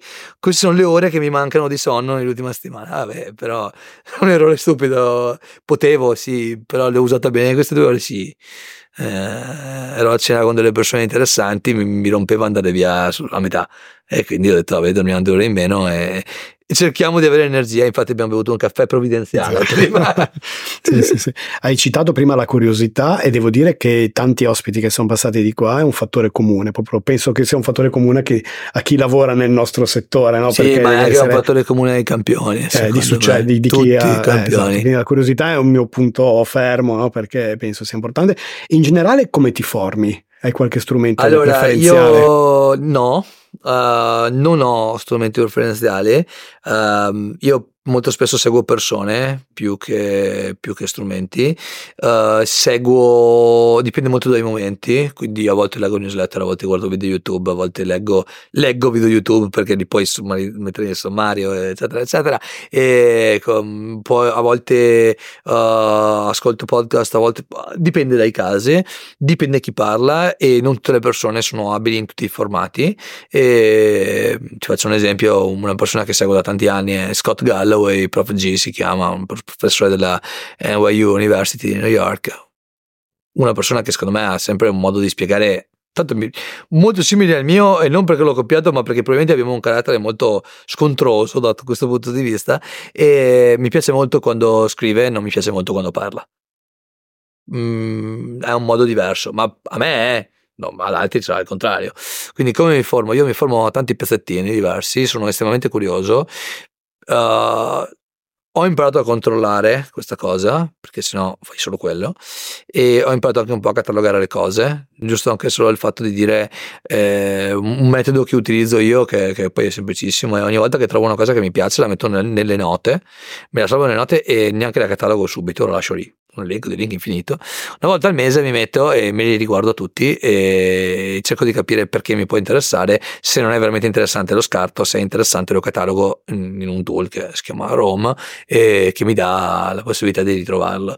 E, altrimenti vado in overload facilmente, no? Cioè, troppe cose, troppi momenti. Non, non è sollecitazione. Sì, sì, è un attimo, poi fa il mio mestiere, poi io parlo con tanta gente tutti i giorni, tanta gente interessante tra l'altro perché devo dire, cioè una delle cose per cui sono, mi sento più fortunato è il fatto di avere la possibilità di fare dei dialoghi con persone super interessanti.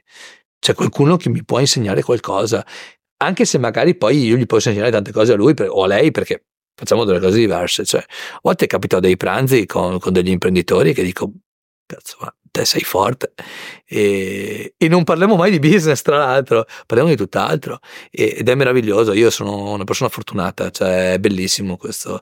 Poi, vabbè, di business ne sanno se non è che costruisci imprese del genere, però è anche bello capire quello che c'è intorno perché sono persone ed è io penso che per chi fa il nostro mestiere sia importante capire le persone, più, più, ne conosci più le capisci. Ti capisco perfettamente perché a volte una persona da fuori che non è nel nostro settore eh, sbagliano, magari anche dei miei amici, sembra che uno lavora per soldi, no? E invece, invece, penso sia l'errore più grande che c'è, perché uno in realtà lavora proprio per passione. A me la cosa che proprio mi soddisfa di più è quando vado all'interno delle aziende, magari mi fanno visitare gli stabilimenti ah, produttivi, bellissimo. vai nelle sale riunioni, incontri persone, come dicevi te, fantastiche, e magari hanno vogliono che tu ascoltare anche la tua opinione quindi sì. dico cavolo ah, per me questo è, io, io è il vero senso di tutto no? De, del, del, business è, è meraviglioso una cosa che mi è piaciuta proprio un anno fa era più o meno sono stato da, da Alessi come ti ho detto appunto un po' di anni che ci, collab- ci, collaboriamo ormai e siamo stati da loro in azienda un giorno a parte che già l'azienda è incredibile perché è stata progettata da un designer famosissimo e mi ha portato in produzione 10 minuti e per, per, passavamo perché dovevamo andare a prendere delle cose non è che andavamo in produzione per vedere come è fatta la produzione perché poi insomma e c'è una persona che ogni moca 90-90 che è un modello la fa a mano la fa a mano. E c'è questa persona che è seduta lì tutto il giorno da 40 anni che è il massimo esperto di quella roba e la sa fare perfettamente e lui ha orecchio sa se quella moca è perfetta o se quella moca non è perfetta e se non è perfetta sa, sa come sistemarla. E io lì sono rimasto proprio estasiato da una cosa che è molto meccanica, che è molto ripetitiva, che per lui magari è anche semplice, che però per me è, è meravigliosa. E poi dici, cavolo, sta, sta moca costa, adesso non mi ricordo, 100 euro, 120 euro, non, non 15, ok? Però poi lo vedi e dici, ma io questi 100 euro te li do perché, perché questa roba è una roba pazzesca c'è un valore, no? E questa cosa è bellissima. Quando entri nelle aziende sì, è, sì, sì, è fantastico. Non in tutte, eh? Sì, però sì, sì, quelle vere, quelle, no, no, quelle real. No, tra i miei clienti c'era la Nobili Rubinetteria, mi ha fatto ah, fare bellissimo. il giro. Eh, arri- arrivano queste barre di, sì, di ottone, otto, no? Gigantesco, ah, ottone, gigantesco tutta una, una, serie di macchine a controllo numerico che fanno tutte le, le lavorazioni. Io dico, a volte dico, come, come ci si arriva a, no, come l'hai pensato? Come, quante generazioni, perché come si fa ad arrivare a, a, costruire una complessità che funziona così, no? Sì, sì, che magari in... Eh 40 secondi sì, sì. passi dalla barra sì, sì, sì, al semilavorato. Cioè, cosa sì, sì, in, mi è capitato che... Incredibile. Sì. E ne ho, viste, ne ho vissute tante di queste realtà e dico, ah, per me quello è. Infatti la domanda che volevo farti è un po' questa è un po' il mio, no? Di perché, no? Che mi piace proprio questa parte qua.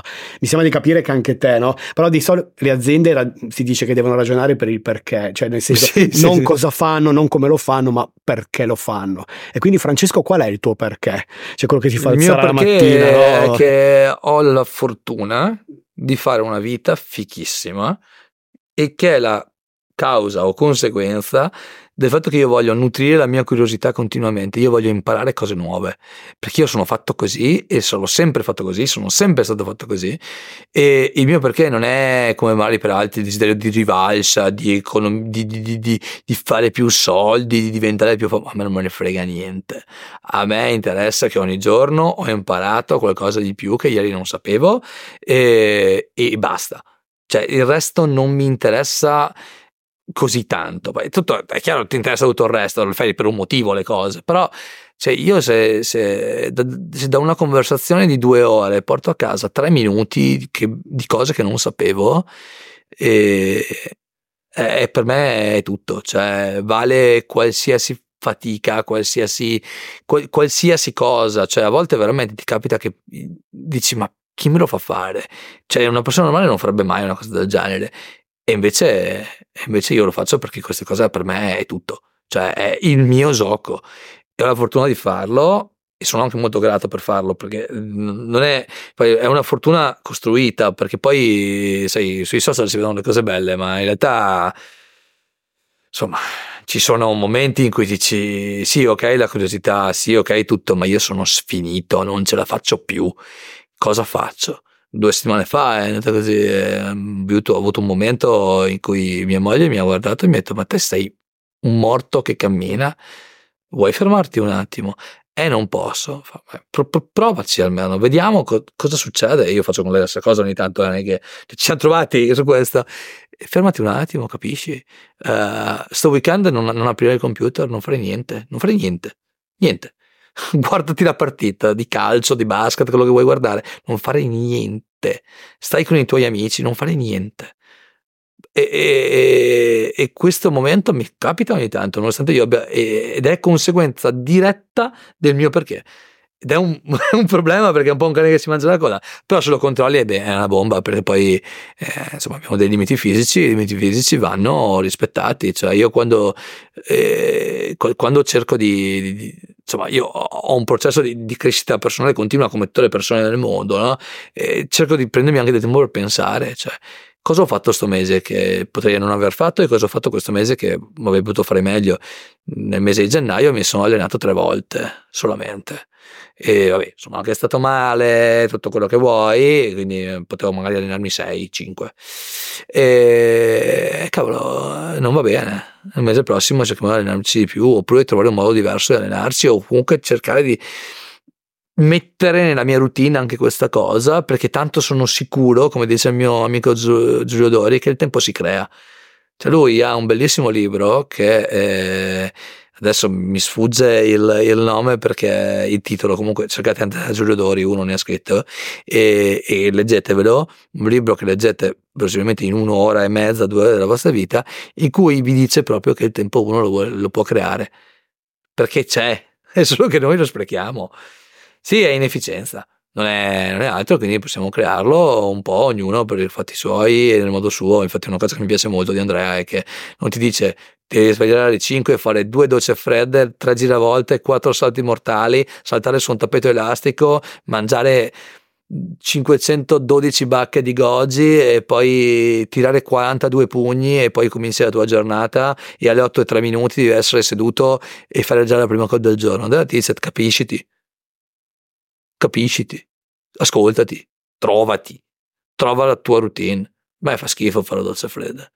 Sì, anche a me, quindi no. Però in realtà sono sicuro, cioè quando mi va è una figata. Succede due o tre volte l'anno che mi pigliano bene queste cose, ma è uguale, ma come, cioè veramente è un... Il perché va, va gestito, ecco, secondo me. E hai mai pensato se non ti fossi occupato di digital cosa avresti potuto fare nella vita? Avrei venduto qualcosa. Mm, come... Mi piace proprio. Cioè, è quello che faccio eh, in realtà, ormai non è che... Cioè, l, avrei venduto qualcosa nel senso avrei creato un'impresa. A fare business mi piace, fare impresa mi piace perché sono una persona creativa da un lato, ma molto razionale da un'altra, da un altro, e quindi avrei fatto sicuramente qualcosa del genere. E, o un'altra cosa che mi piaceva fare, che mi piace fare, è gestire i team, quindi fare il manager comunque se non l'imprenditore. Più facile l'imprenditore perché sono un po', come hai capito, un po' un rompiscatole. Fai, eh, beh, quello puoi sempre, fa, hai sempre tempo per farlo. No, no, certo, certo, però insomma fare il manager vuol dire gestire team, cioè una delle persone che mi... Ci sono diverse persone che mi piacciono molto, mi piace molto ascoltare quello che dicono e c'è un corso su masterclass.com, quel mega sito gigantesco di Coach K che è ehm, il nome è impronunciabile, quindi tutti lo chiamano Koskei, un coach dell'università americana, molto famoso, uno dei più vincenti della storia. E quando lo ascolti capisci che gestire un team è come gestire un'azienda, un team di pallacanestro in quel caso, o ascoltare Mourinho quando parla, sono leader veri. Velasco, quei Velasco, quei Kobe Bryant quando si era ritirato prima che purtroppo ci lasciasse ti va a raccontare le cose e vedi che comunque c'è diversi livelli di ossessione, perché comunque sono tutti un po' matti questi, ovviamente sono il top, cioè sono, sono eroi, sono, quelli sono eroi veri, e c'è tanto marketing come te lo raccontano, ma dentro c'è anche tutta sostanza, c'è il fatto di capire con chi lavori, è una cosa che mi piace molto è una cosa che studio tanto e, e, e che, che è la vera essenza di fare un'azienda, poi ho scelto di fare un'azienda full remote, quindi avere le persone che non vedi mai è, è straordinario. Eppure abbiamo un turnover bassissimo. Cioè, nell'ultimo anno e mezzo non se n'è andato nessuno e siamo solo cresciuti. Quindi vuol dire? Vuol dire che la cosa va, va oppure che stiamo spingendo troppo poco. Ma io spero che la cosa vada, dai. è una scelta anche quella, eh. Eh, Francesco, siamo arrivati all'ultima domanda vai, di questa vai, chiacchierata, vai, sono, sono con... quella classica del marketing garage. E pensi che il meglio debba ancora venire? Sì, sì, sì, per forza. Eh, la cosa che io penso, e anzi ne sono certo di questo, è che se uno nella sua vita costruisce qualcosa di solido, degli asset che sono competenze, che sono atteggiamenti, che sono eh, una rete di contatti, il mondo può cambiare. Però te cadi in piedi. Ok? Poi, chiaro, se succede una catastrofe, eh, eh, anche i dinosauri sono estinti, capito? Erano molto più grandi e molto più grossi di noi. Eh, non so se più intelligenti, ma non si dipende. Per il loro ecosistema erano anche intelligenti. E, però, tolti quei casi limite incontrollabili, insomma, le persone intelligenti si adattano. Le persone non, non, voglio dire stupide perché non sono stupide, le persone un po' diverse uh, non si adattano. Uh, vanno contro l'adattamento e l'Italia purtroppo è un paese dove la mediocrità e la, l'assenza di adattamento è molto molto parte della nostra cultura e, e infatti una cosa che dico sempre che sembra un po' classista ma non lo è che noi siamo fortunati ad essere in un paese mediocre perché se fossimo un paese forte come potremmo essere, emergere sarebbe impossibile. E qui c'è del talento, ma c'è poca applicazione. Ma io veramente trovo dei talenti ogni tanto dico, ma te hai fatto una carriera incredibile, hai fatto delle cose incredibili e guadagni meno dell'ultimo arrivato da noi. Non ti stai valorizzando, non è... è mediocrità. O scelte, io non, non, non, non questiono, però io ci penso, dico, cavolo, sono anche fortunato, sai, sai, fare quello che faccio io negli Stati Uniti è più difficile, ci sono più persone, farlo in India è impossibile, farlo in Cina è ancora più diverso, più difficile, è una cosa di volumi, farlo in Germania partendo quando sono partito io probabilmente era già troppo tardi o ci servono molti più soldi per spingere il tuo contenuto, cioè, oh, è un gioco difficile, quindi insomma, per, visto che chi ci ascolta verosimilmente sta in Italia, raga, sbattetevi un poco perché qua ce n'è da fare quanto se esatto. ne vuole. Eh. Studiate, apprendete. Sì, sbagliate, esatto, migliorate, provate, esatto. divertitevi tanto, divertitevi tanto e, e quindi il futuro io sono certo che sarà migliore per chi farà un certo tipo di cose nei limiti della sua persona perché poi io ci tengo a dire questa roba perché poi sai quando senti questa roba un po' motivazionale dicono eh dovrai essere così no non devi essere come me come te come i campioni, no, tu devi essere te e adattarti alla situazione, perché ci discuto molto spesso con mia moglie di questa cosa e lei mi dice, eh ma tu vorresti che io facessi le cose che fai tu? Forse inconsciamente sì, ma poi devo anche imparare che facciamo un lavoro diverso, siamo in momenti diversi, facciamo cose diverse, eh, siamo persone diverse, con storie diverse, in momenti diversi, eh, lei è anche più giovane di me, quindi anche questi N anni di differenza, che sono tre nel nostro caso, eh, a volte fanno tanta differenza. Tre, tre anni sembrano pochi, ma in realtà, cioè noi tre anni fa eravamo chiusi in casa, capito? Adesso No, cioè, nel senso, la settimana prossima vado a Dubai, tra, tra, due settimane vado a Dubai, poi vado a Las Vegas e poi vado a Barcellona nel giro di 40 giorni. Capito? Cioè, tre anni fa era impensabile, quindi piano, insomma, contestualizziamo che poi le cose vanno bene. Perfetto, dai, allora grazie mille Francesco. Grazie a te, una bellissima chiacchierata. Veramente fighissimo Bella. perché eh. finalmente eh. ho trovato, un, abbiamo fatto una chiacchierata che va un pelo oltre a sì. come si clicca sul bottone destro sì. in alto a sinistra. Ecco così, clicca. sì, sì. Allora ti regalo per l'occasione la magliettina di Marketing Garage, questa, così, questa così ti bomba. ricordi. No, le... questa, questa me, la, me la flexo fortissimo, per, come diciamo noi, noi giovani, e così anche perché poi io ho una, una, bellissima collezione di magliette eh, che io chiamo memorabilia, no? perché al di là che poi te la metti o non te la metti, è un ricordo bello esatto. di, di, un momento, e, è un po' come come la playlist che dicevo prima, no? Sì, sì. Io sono andato lì, però la playlist l'ascolto sempre. Ogni volta che la vedi dici quindi e veramente quel giorno, e quel giorno nel che, che potevo dormire due esatto. ore in più e, invece... e sono andato a vedere uno studio pazzesco costruito in un posto in cui da fuori non diresti niente perché comunque non è che stiamo ne, negli studios a Milano di una sì, grande sì. major ma è una cosa che ti, sei pensato, quindi... che ti sei pensato tu che hai costruito tu che ci hai messo un sacco di impegno perché voi non lo vedete ma vi assicuro che qua c'è un livello di dettaglio da, da professionisti e, ed è una cosa eh, straordinaria veramente gra- gra- grazie, grazie mille ho apprezzato molto il tuo, il tuo, intervento che sei venuto chi, ascol- chi, ha guardato il video può ascoltare il podcast sulle principali piattaforme ne abbiamo parlato prima di podcast però chi ha ascoltato il podcast lo invito a guardare su youtube così vede lo, okay. lo studio una cosa molto interessante sì. uno scriveteci scrivetemi nel caso specifico se sì, volete sì, se qualcosa non vi è chiaro se avete qualcosa di ditecelo perché è fondamentale avere feedback per me come persona, immagino che per te. Sì, sì, certo. Siamo lo stesso mestiere. Certo, certo. E, e, due, se vi piace un like, un commento, a voi costa due secondi.